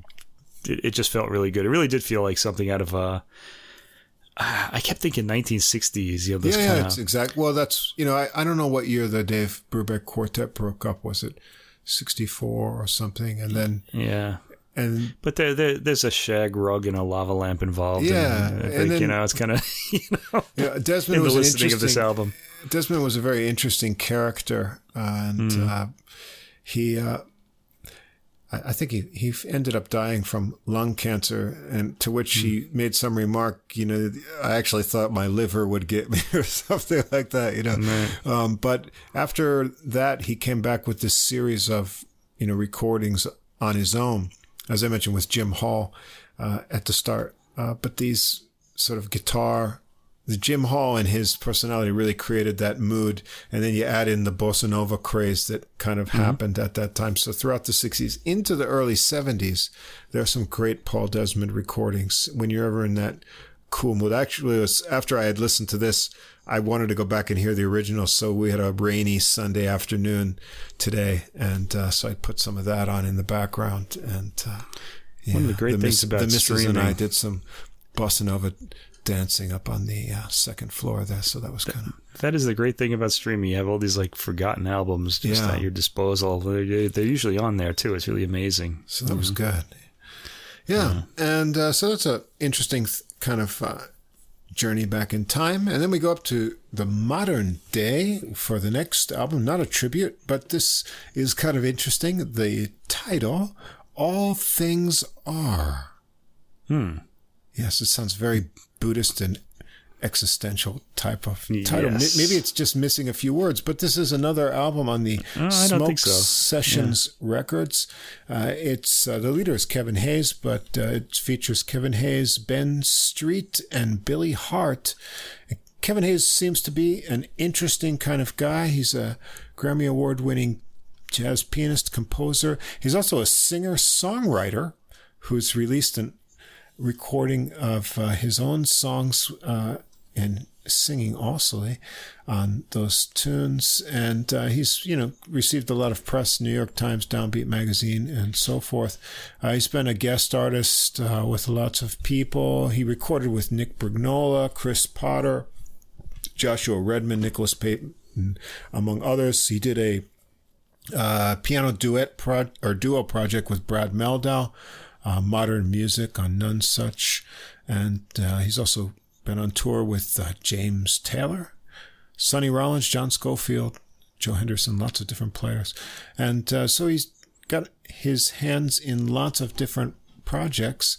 Uh, I'm told that uh, let's see, what is it? 2000. I look for this one. I can't find it on streaming, but he released. A recording called New Day, which is actually a track on this album, one of his originals. But uh, he performs his own songs and uh, he does a performance of the Jimmy Webb's Highwayman, which I really want to hear because I want to see that other side of his personality. Uh, and also, just this year, if you look, he's done an album uh, with some other musicians that are all jazz versions of Led Zeppelin songs. Wow. So I can't even imagine what that would those, sound like. Yeah, those are really uh, yeah hard to does Led Zeppelin sound like. when it was Yeah. when it's jazzed up. I did hear a really cool immigrant song though. Actually, Yes. in a Yeah, you- brass. you sent that one to I me, Sent and- that to me. and immigrant like, wow, song- This is like completely transformed. You know. Immigrant Song is on that recording as well in a jazz version. So Yeah, I, that song doesn't seem to lend itself to jazz, but oddly it does. I guess people have a better imagination than I do. never I don't know. so I like, here I like to think I do, but anyway, we've got uh, have a good imagination. A kind of intergenerational uh, recording. Uh, bassist Ben Street and uh, drummer Billy Hart, who I think was had just turned 80 on this recording or something. So um, uh, he just certainly doesn't sound like it. Uh, got a mix of different tunes here. Uh, the first one is New Day, as I mentioned. It gets a nice loose feeling to start out kind of an even gospel beat feel to it. And uh, after the melody, the piano kind of diverges into a free time passage. And then back to the groove, and Hays starts to open up. Uh, he has a lot of, there's a lot of vocalizations in the background, actually through the whole recording. I don't know if it's, Yeah. I guess it's They're Hayes. kind of yelling encouragement to each other or yeah, something. yelling, Yeah. Mm-hmm. yelling encouragement. Not quite as, uh, you know, distracting as Keith Jarrett or something like that. But Well, uh, well, he's talking to himself. I yeah. think he's just moaning or something. They, These guys actually seem to be talking to each other. Yeah, and he is some uh, blues lines and also sort of outside the chord phrases intermixed. Then things suddenly get quiet and back to a kind of piano only interlude on the melody, and then back to the beat and the finish. So you get this from the first track, you'll get the loose sort of framework of this recording. Uh, number two, Elysia is a hypnotic intro to a minor melody, and he improvises over this, in freely changing the mood at will. It goes from slow lines, fast runs, chords. Uh, he's a very Im- immediate player. You know, he he change on a dime what he's feeling and goes into. Then the tune sort of mellows out into a nice bass solo and returns to the piano, and the solo kind of reaches a soft and pretty ending. Uh, track three is called Unscrapulous. Uh, which is an Well, I interesting wonder what that means. Well, it's a dismantling of uh, sc- uh, Scrapple from the Apple. Uh, oh, Scrapple from the Apple. yeah. Which Okay. you'll you'll hear it getting taken apart here, and is done in a very spontaneous uh, way. It's a lot of fun. Uh, four, for heaven's sake, uh, nice piano intro, and then Hays shows a real tender ballad touch here uh, on this jazz standard. There's lots of space in his playing, uh, very melodic lines. He doesn't waste notes, and it's really beautiful to the end. Um, well, I noticed as a pianist, he has a very light left hand.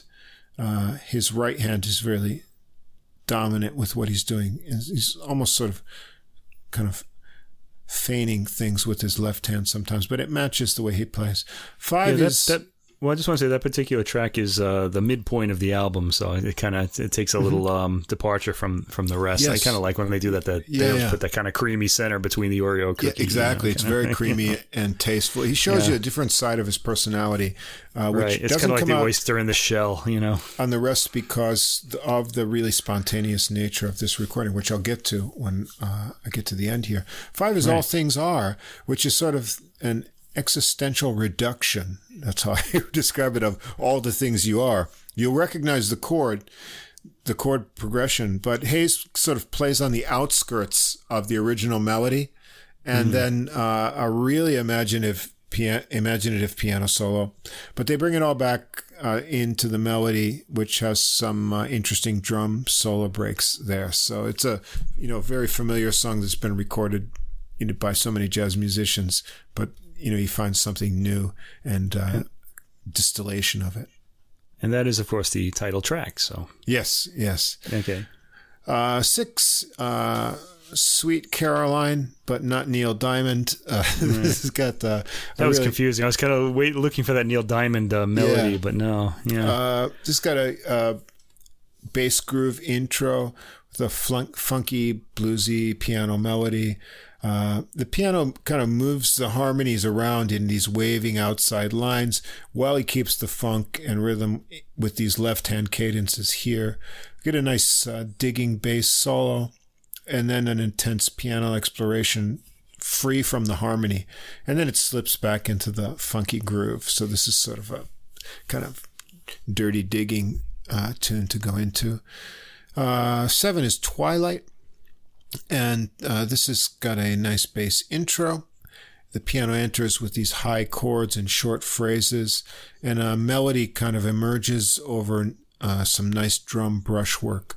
And here again, you'll notice the light left hand that he has, and then uh, things pick up with the exploration and the piano solo.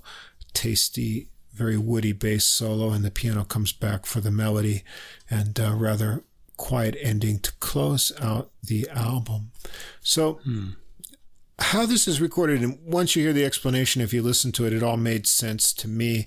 Um, so you've got three guys from different generations here, and this is the first time they've ever played together as a unit.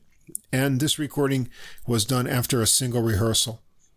So what they're able to do here comes not only from their musicianship, but a sort of shared concept and the relationship that they get here. And this is uh, this is from the uh, Smoke webpage. This is uh, uh from uh, Hays uh, quote. this is the way I like to play. As someone who loves improvisation, I do my best not to repeat myself. I like the unplanned, and I tend not to be directive. These musicians already have a direction, which tends to be open. This isn't a free trio. We're not playing free jazz, but we're playing the with the tabula rasa spirit, with as little as possible figured out other than the bare bones. And I think that describes what you hear here. Um, you know, if you like kind of jazz that happens with as little arrangement and predetermined structure as possible and you want to see what talented guys can do you know with just calling a tune that they all know or an agreed framework with some kind of structure that's exactly what you hear here. You know, they're the kind of musicians who can take an idea and trust that they're going to be able to work with that and play off from what they each contribute to that, you know, recipe, never having tasted it before. And so you get this great spontaneity, quick turns into unexpected territories, new explorations. That all happens in this album. It sounds really, really fresh on all the tunes. And uh, so it's very creative, spontaneous playing with a high level of musicianship. And, and highly music. Yeah, me too, and highly musical too. One of the things that struck me is I think all of the pieces in this, but especially the opening ones, the one or two, um, the pianist would start um, playing, and he played this sort of abstract, almost angular sort of um, sort of I guess you could call it a melody, but some sort of figure. And then um, you know you can call it the bones of the piece. And um, then uh, the bass and drums came in, and they're kind of like this expert chiropractor. They just cracked it into like uh, the proper place. It was really yeah, amazing. Yeah. You know, that, that really just kind of caught me several times on this album. It's it's really uh you know people who kind of know what a good tune sounds like and they kind of just all together just shaped it into something really amazing. Yeah, uh, and I like you know Hays is fairly young, but I like that he's he seems to enjoy this kind of risk taking and going out on a limb type of thing with and he's got a, a mix of you know some things familiar but he's not going to play them the way you expect them to be played and he wants to do something new with it. So it, the overall impression is something new and fresh and uh, you know kind of daring. And uh, his his technique is great his style yes, is uh, a lot of fun. Uh, it's a yeah, really good recording. Risk taking is what music should be about. Yeah, and you get that always good sound of the uh, Smoke Sessions records. Uh, very enjoyable, uh, yeah. organic, real sound. Yeah, they have magical engineers at that place or something. I don't know. Or I, I think exceptional I think they recorded right know. in the club there, so I think you know you get you know that live kind of interplay sound, and it always comes. They figured out. it out though. It's a yeah. It, it sounds good on um, yeah. on uh, in on the recording. Yeah, I, I, think I listened to this three or four times this week. I liked it so much. So yeah, um, yeah, and uh, then the last jazz and last recording for this episode. Oh, this one is uh, kind of unique too. Yeah. Uh, this is our Latin jazz pick, and this is by Alex Conde, and it's uh, Descarga for Bud on the Sedajazz Records. And uh, the, oh, this one is a really unique. Uh, it really is. Too. This is yeah. uh, Alex Conde. He's a highly acclaimed pianist from Valencia, Spain. And uh, after he graduated from uh, Conservatorio Jose Iturbi in Spain. He came to Berklee College of Music in the mid 2000s. Then, after that, he got his master's in jazz piano from Queens College in New York City. Hmm. And I remember uh, Queens College. Yeah. I didn't go there, but and uh, yeah. yeah. so he's performed around the U.S. and abroad, from Blue Note in New York City, Panama Jazz Festival, um, and uh, he's got a number of albums, five albums as a leader, actually. And uh, this work here is a second in a series. Uh, I believe his earlier one was uh, Descarga for Monk. So yeah, I actually uh, downloaded that, listened to that as well. Yeah. I was kind of curious about what that would sound like. And so what he's doing here is uh, taking jazz works and uh, kind of mixing them with his uh, flamenco Spanish background and not only that, but other um, Latin music type of uh, influences. And uh, so what you get here is kind of a reimagining of uh, one of you know jazz's most uh, great piano figures, Bud Powell, here on the, mm-hmm. these nine tracks. And so he's using these sort of bebop standards or original tunes by Bud Powell, and he's bringing in a, a fusion of uh, Caribbean, as it, oh, actually, it's written in his description on his website, a fusion of Caribbean and Ibero American musical lore. I don't think I've ever seen that word before. Ibero American. Ibero American. Uh, yeah. Does that mean like Hispanic? well, I don't know. Yeah, well, Iberia is, is Spain yeah, and peninsula, Europe. Yeah, yeah. but uh, Ibero American. Uh, I yeah. don't know, but uh, it's this maybe it's maybe he's made it up for himself. You know, he's from Spain. He's kind of he's in America now. I don't know. Uh, so all compositions by Bud Powell, and we've got Alex Conde uh, on piano and uh, making all the arrangements. Uh, John Santos on congas, bongos. Jeff Chambers on double bass. Sergio Martinez on cajon and djembe. Uh, Mike Olmos on trumpet on two tracks, uh, Jeff Norell on the uh, steel pan drums, and uh, Jose Luis de la Paz on guitar. And, and uh, people doing hand claps too. yes. on the flamenco hand There's a lot claps. of flamenco elements yes. in this recording. Yeah, there are. And uh, so we begin with the fruit, which is done in uh, buleria style, which is a fast flamenco rhythm in a 12 beat cycle. Uh, this one starts with a piano vamp and the uh, buleria beat, and the trumpets on this track uh, here, and the trumpet plays the melody in unison with the piano. The piano has a first solo, and uh, you get kind of a taste of what you're going to see on this album, which is a combination of kind of boppish lines and then he has some rising chord figures over the Spanish beat. And here you'll hear the cajon uh, lightly in the background and the yeah. flamenco claps there. Uh, the trumpet solo comes in when the vamp comes back after that solo and does the uh, melody and solo again. And then there's a percussion jam on the vamp when it comes back and then back to the melody. And then uh, finally, they close it out the trumpet and piano trade over the vamp. And so it's a nice, fun start to the piece here, giving you the taste of these flamenco elements that are going to come. Second track, another Bud Powell tune, Oblivion. And this is done in tango style. Uh, starts out with a real heavy, low kind of intro vamp, and then a light introduction of the melody over some Latin percussion in a tango style And uh, whoa, Conde shows some really fast fingering here with these 16th note figures in his energetic solo. And he's able to do these kind of figures uh, with two hands, which he does else place, elsewhere on the album in other places. And uh, those are really cool. Uh, they calm things back down and get soft with the melody again. Then back to that funky vamp and the fast fingers to the end and uh, changes to some really high note runs over a slow beat at the end. So this is kind of a cool tango number here. Uh, number three, Bouncing with Bud, uh, but not as you've uh, heard it before. This is an Alegria, which is uh, a Cante Chico flamenco uh, form. And, uh, you know, of course, from Cadiz. and this one is really cool. It starts with this kind of two chord ominous flamenco intro, which gets you in a kind of trance. And then it suddenly transports into that happy melody from Bouncing with Bud. Uh, so interesting contrast. Conde's solo here has a lot of fast lines, but a lot of space too. And uh, in those spaces, you can really hear the, I think it's djembe here with that kind of uh, open drum ringing and more clapping.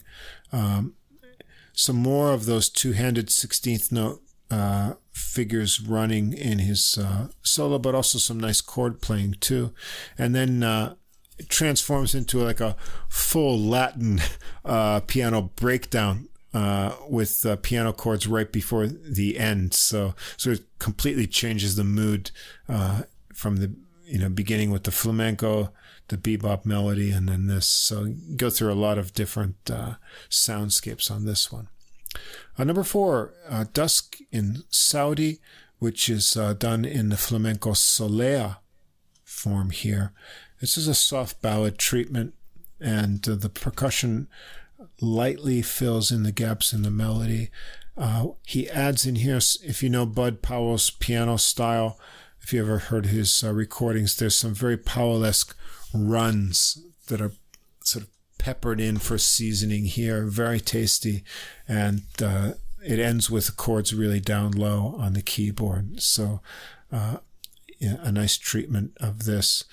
Uh, five is uh, Wail, W A I L. And this is done in uh, calypso style. A very funky bass and left hand together opening in a calypso groove.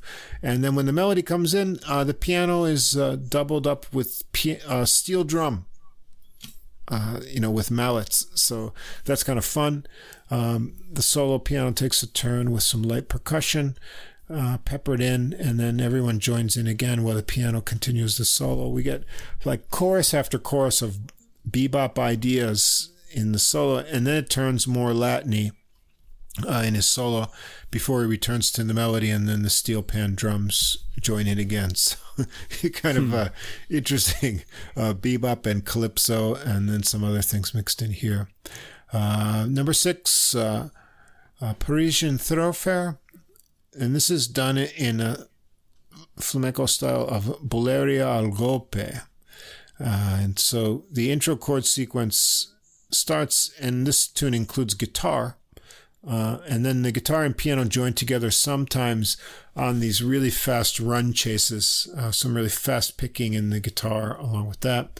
And then there's kind of contrasting sections of funky guitar strums and funky piano chords, uh, and a kind of curious, a very short and quiet guitar solo also in here, and then back to a piano solo before it fades out. Track seven is called Hallucinations. And this is uh, sort of a more, uh, I don't want to say generic, but maybe what we expect more from modern Latin jazz. Uh, we have a happy melody with lots of twists and these really well defined cadences. piano solo starts kind of softly and goes along with uh, some syncopation and also some bluesy seasoning as he builds into faster lines.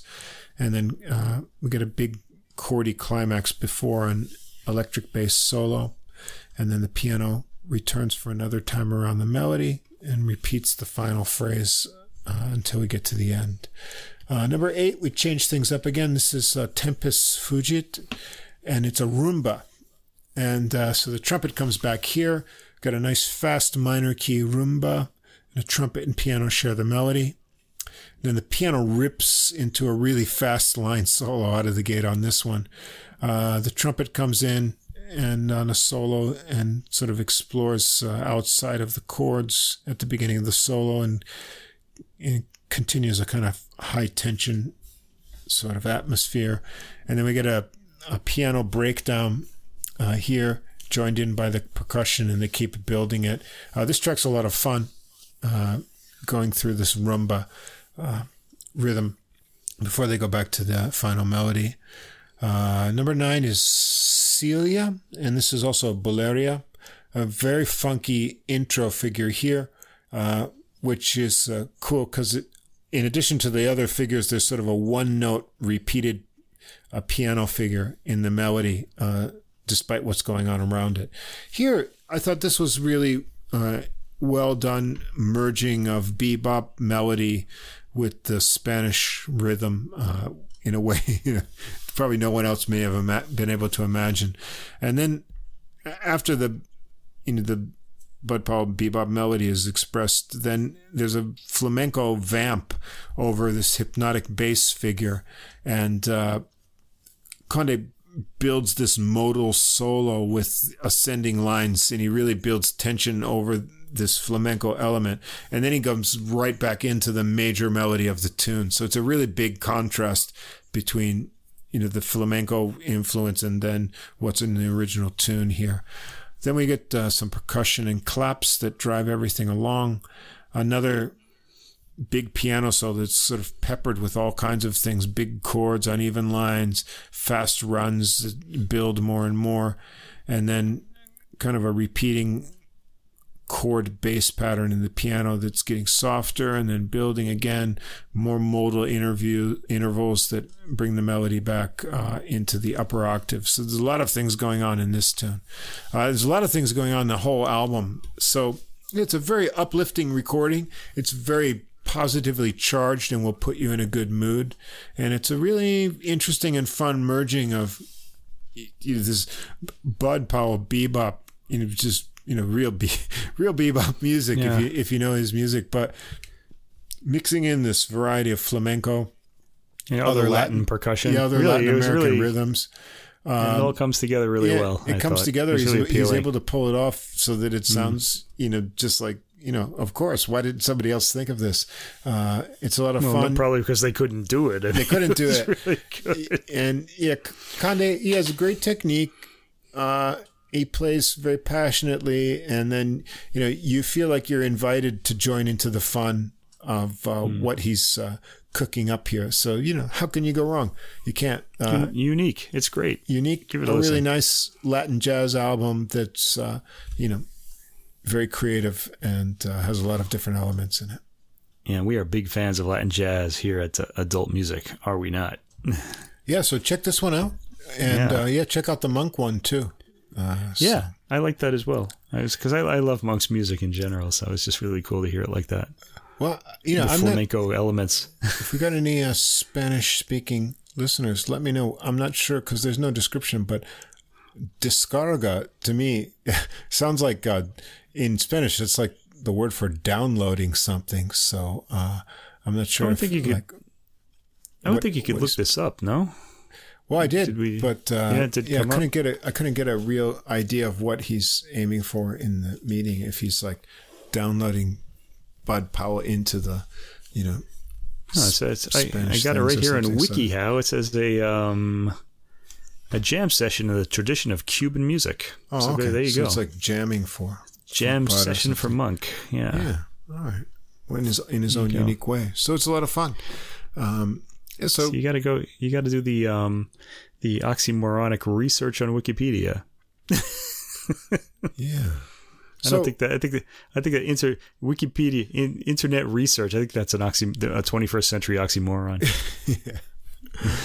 So yeah, here a nice collection of you know tributing in a in a new way. Uh, here completely reimagined, and then in the Jensen we get uh, you know paying good respects to the great Paul Desmond but some unexpected elements too. And then uh, you know Kevin Hays is uh, sort of on the edge of uh, you know non-free jazz, but uh, just seeing what will happen with these interesting uh, ingredients. So I enjoyed all of these recordings this week.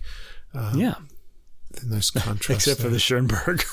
well, you, yeah, that, you enjoyed all the jazz ones. I enjoyed the jazz ones, and I enjoyed all of the uh, the orchestral ones. I enjoyed yeah. the idea behind the Schoenberg recording, but uh, Yeah, the performances just- didn't really come off for me. maybe maybe if I could Well, hear a some of them different a different uh, recording of that one. Yeah. Yeah, Christine uh, Schaefer, and uh, there's also an old one by Jane Manning uh, with the Nash Ensemble, conducted by Simon Rattle. That was uh, pretty much a classic when it came out on the Chandos label Yeah. years and years ago. Oh, yeah, Yeah, I'd No. I'd be willing to uh, hear it again in a different in a different voice. I've heard. Maybe. Yeah, I've heard. The thing is, I've studied it. I've heard lectures on it, so I kind of know a little bit about it. So I kind of Right. You really yeah once you once you know something about the work and Schoenberg himself said this if you listen to a work like again and again you start to become used to it like you kind of know what it's what it is. And it's one of the gifts that recordings give us even jazz which is supposed to be really spontaneous music. There's sort of an, an irony to like a, a jazz recording you know because you're going to hear the same performance Right. over and over again. But nevertheless uh, it's it's how you learn really. It's it's you can get familiar with it the same way children get familiar with um, the narrative uh, elements of stories by hearing the same book read to them again and again. Right. And the best know. jazz solos have this sort of inevitable quality about them that Yeah. you when you think, oh, this was a spontaneous composition of a melody, but it couldn't have. Yeah. been any other way. And you know, the great jazz masters, uh, Coleman Hawkins, uh, those kind of players, you know, when you hear their solo, it has that inevitable quality about it, and uh, Right. you know, I think that's where it it meets the highest expression, uh, even in improvised music. So. I, often wonder about children. They they hear the same story again and again. It's like they're trying to like absorb it or something, or remember the elements, or do something. Uh, I wonder if that happens to us adults when we listen to music. Like music is the adult version of uh, stories. you know what I mean? It may be for some people. Yeah. Um, yeah. People like us. One thing I notice is that I have recordings that I bought back when I was in my 20s, 30s, and when I hear them today, they sound different. But you know, you've changed. The recording hasn't changed. You've changed. Like, it, it's funny how you just hear things differently. It just kind of tells you that something has uh, gone on. yes. You know, it's uh, it's not like you hear it better or you have a deeper understanding of it. It's just different. Yeah. I, that kind of, I don't know. I'm trying to work out what that says about uh, memory and uh, the years passing and things, what it does to you. I don't know. Don't think too much about that. Yeah. The the answers could be disturbing. Well, pretty soon it'll just all be over. So it, No. it doesn't. Before that, we have a lot more music to listen to, and uh, Well, there might be music do, afterwards too. We don't know, but at least we'll get to hear it on recording before We've that. got to we've got to you know. listen to as much as we can while we're here, and uh, Indeed, and share- enjoy. 'cause, share those uh, observations. for me, that's what music. That's what life is really about. Is like you know, good music. It's something to it. Something about it. That pre-verbal thing that kind of clarifies everything. I don't know Goes what to it that is. deeper root inside. So there you have it, folks. It's been a fun time on episode 18 here in both It has. classical and jazz. And as we said, if you haven't checked out our special episode, interview one with Mike LeDonne, talking about It's All Your Fault, which we featured in episode 17 last week, please check that out. You'll enjoy his talk for sure. And once again, we invite you to I, th- follow. I think I'm going to listen to it again. In fact, I might There you listen go, to it again, because it was too, so yeah. interesting. Yeah. invite you to follow or subscribe on whatever platform you're listening to. And if you take a moment to give us a rating or write a review, we'd appreciate it. It'll help us reach out to more people and grow our audience, which will be good and help us expand this experience. And again, if you have any comments, questions, you want to contact us directly, just contact us at adult music all one word, or I'm sorry, adult music podcast, all one word, at gmail.com. We'd love to hear from you. You know what we'd like to hear? Because uh, we, we're now 18 episodes in, and we're sort of wondering do you like this format, or do you want us to start dropping in um, like musical examples? Uh, musical samples of what we're talking about. Let us know. Otherwise, we're just going to keep doing it like this, and well, we won't know. get any copyright strikes like this. So. Yeah, we won't get copyright strikes like this, which is a good thing. But I'm wondering if we will the other way. Maybe we should start experimenting. I'm we could sure. try. Yeah, we yeah. we could use some more people subscribing to the Deezer but, playlist. But, so yeah, but before we do that, I want some uh, listener feedback. Okay, let us know which if you want us to do that. Yeah, we'll give it a shot. We've uh, got a lot of listeners in India. I know that. That's our largest growing demographic. That's right. Is number it, three? They're number three. Wow. Number three. yes. Uh, U.S. Oddly, and Japan Japan trade off as Japan number one. Uh, oh, they trade off as number week. one. Okay. Yeah, and uh, India is. Uh, now we live three. in Japan, but who's listening to us in Japan? We don't have that many friends. Can't, no, it can't be any of our friends. Because we don't no. go out ever. We just stay home and listen to music well, all the time. You know, we are uh, on in in Japan we will be placed higher in the in the browsing categories just based on you know the locale. Oh, so, I see. And on uh, we're on was it Pod Dog, which is a Japanese app. We're right at the top on there, so I'm sure some Japanese find it us there and and are listening. They, they might us. be using us to uh, build their record collections. That could be cool. It could actually. be. Yeah. yeah. and uh, I got to tell you, I got to tell the audience something. When I first came to uh, Japan back in uh, the 1990s, early 1990s, you got to remember this was a CD had been commercially available for about 10 or 11 years by that point. point, and I one of um, the guys in the town I was living in at the time had collected every recording of Baroque music ever released. He had I didn't I, you know, I, he had all of them apparently. Now that was a staggering amount of CDs, um, even at the time. This is after ten years, and there weren't all that many like there are this. You know, now they now thousands of them come out every year, but um, it, it, was really quite something to see. I kind of wonder how that worked out. If he's still doing that, I guess he had to give it up at some point. That was it was really crazy. I was I was I was I was lost in admiration for one of the for his pl- shelf space as well as his collection. The first places I worked, there was an office uh, yeah. that had two guys in there, and they were both bluegrass music fans. And mm-hmm. I thought this is really weird because I could travel, you know, around cities in the U.S. and try to find yeah. an office that had somebody working in there that was a bluegrass music fan, and right. both of them had over one thousand bluegrass CDs in their yeah, it's collection. Really amazing. Um, they really go for like a certain yeah. genre, like all the way. yeah. Know? So you know, Japanese music fans are very dedicated and uh, focusing mm. on uh, what they like. Um, which is a good part about living here because the record stores, uh, especially the used stores, are really good. Yeah, um, they'll often wind up informing you about your pop culture. Know, it's sort of yes. an interesting thing. Well, which, which is kind of embarrassing in a way. interesting jazz record stories about uh, some players. Maybe we can get into sometime. Uh, where if it hadn't been for Japan, uh, certain players would never have been heard by anyone anywhere else, mm. just because of the big fan culture uh, here in buying recordings. Uh, so yeah, yeah, it's an. They still thing. buy. They still use even like for movies. They'll still use DVD and Blu-ray. Oh they yeah. don't uh, stream all that. They, there is streaming. Netflix is, does exist here, but they uh, they it's do a collecting both. culture. It's yeah. a collecting culture. collecting culture. I, I belong here for that reason, but not for many others. to be honest, we do have that collecting thing in common. Collecting me, thing. me and the thing. Japanese people. Yeah. So thanks for listening and staying with us to the end of episode 18. And we'll be back next week, episode 19, getting close to that number 20 mark. And we'll have some more recordings for you. So we'll see you again next week on Adult Music.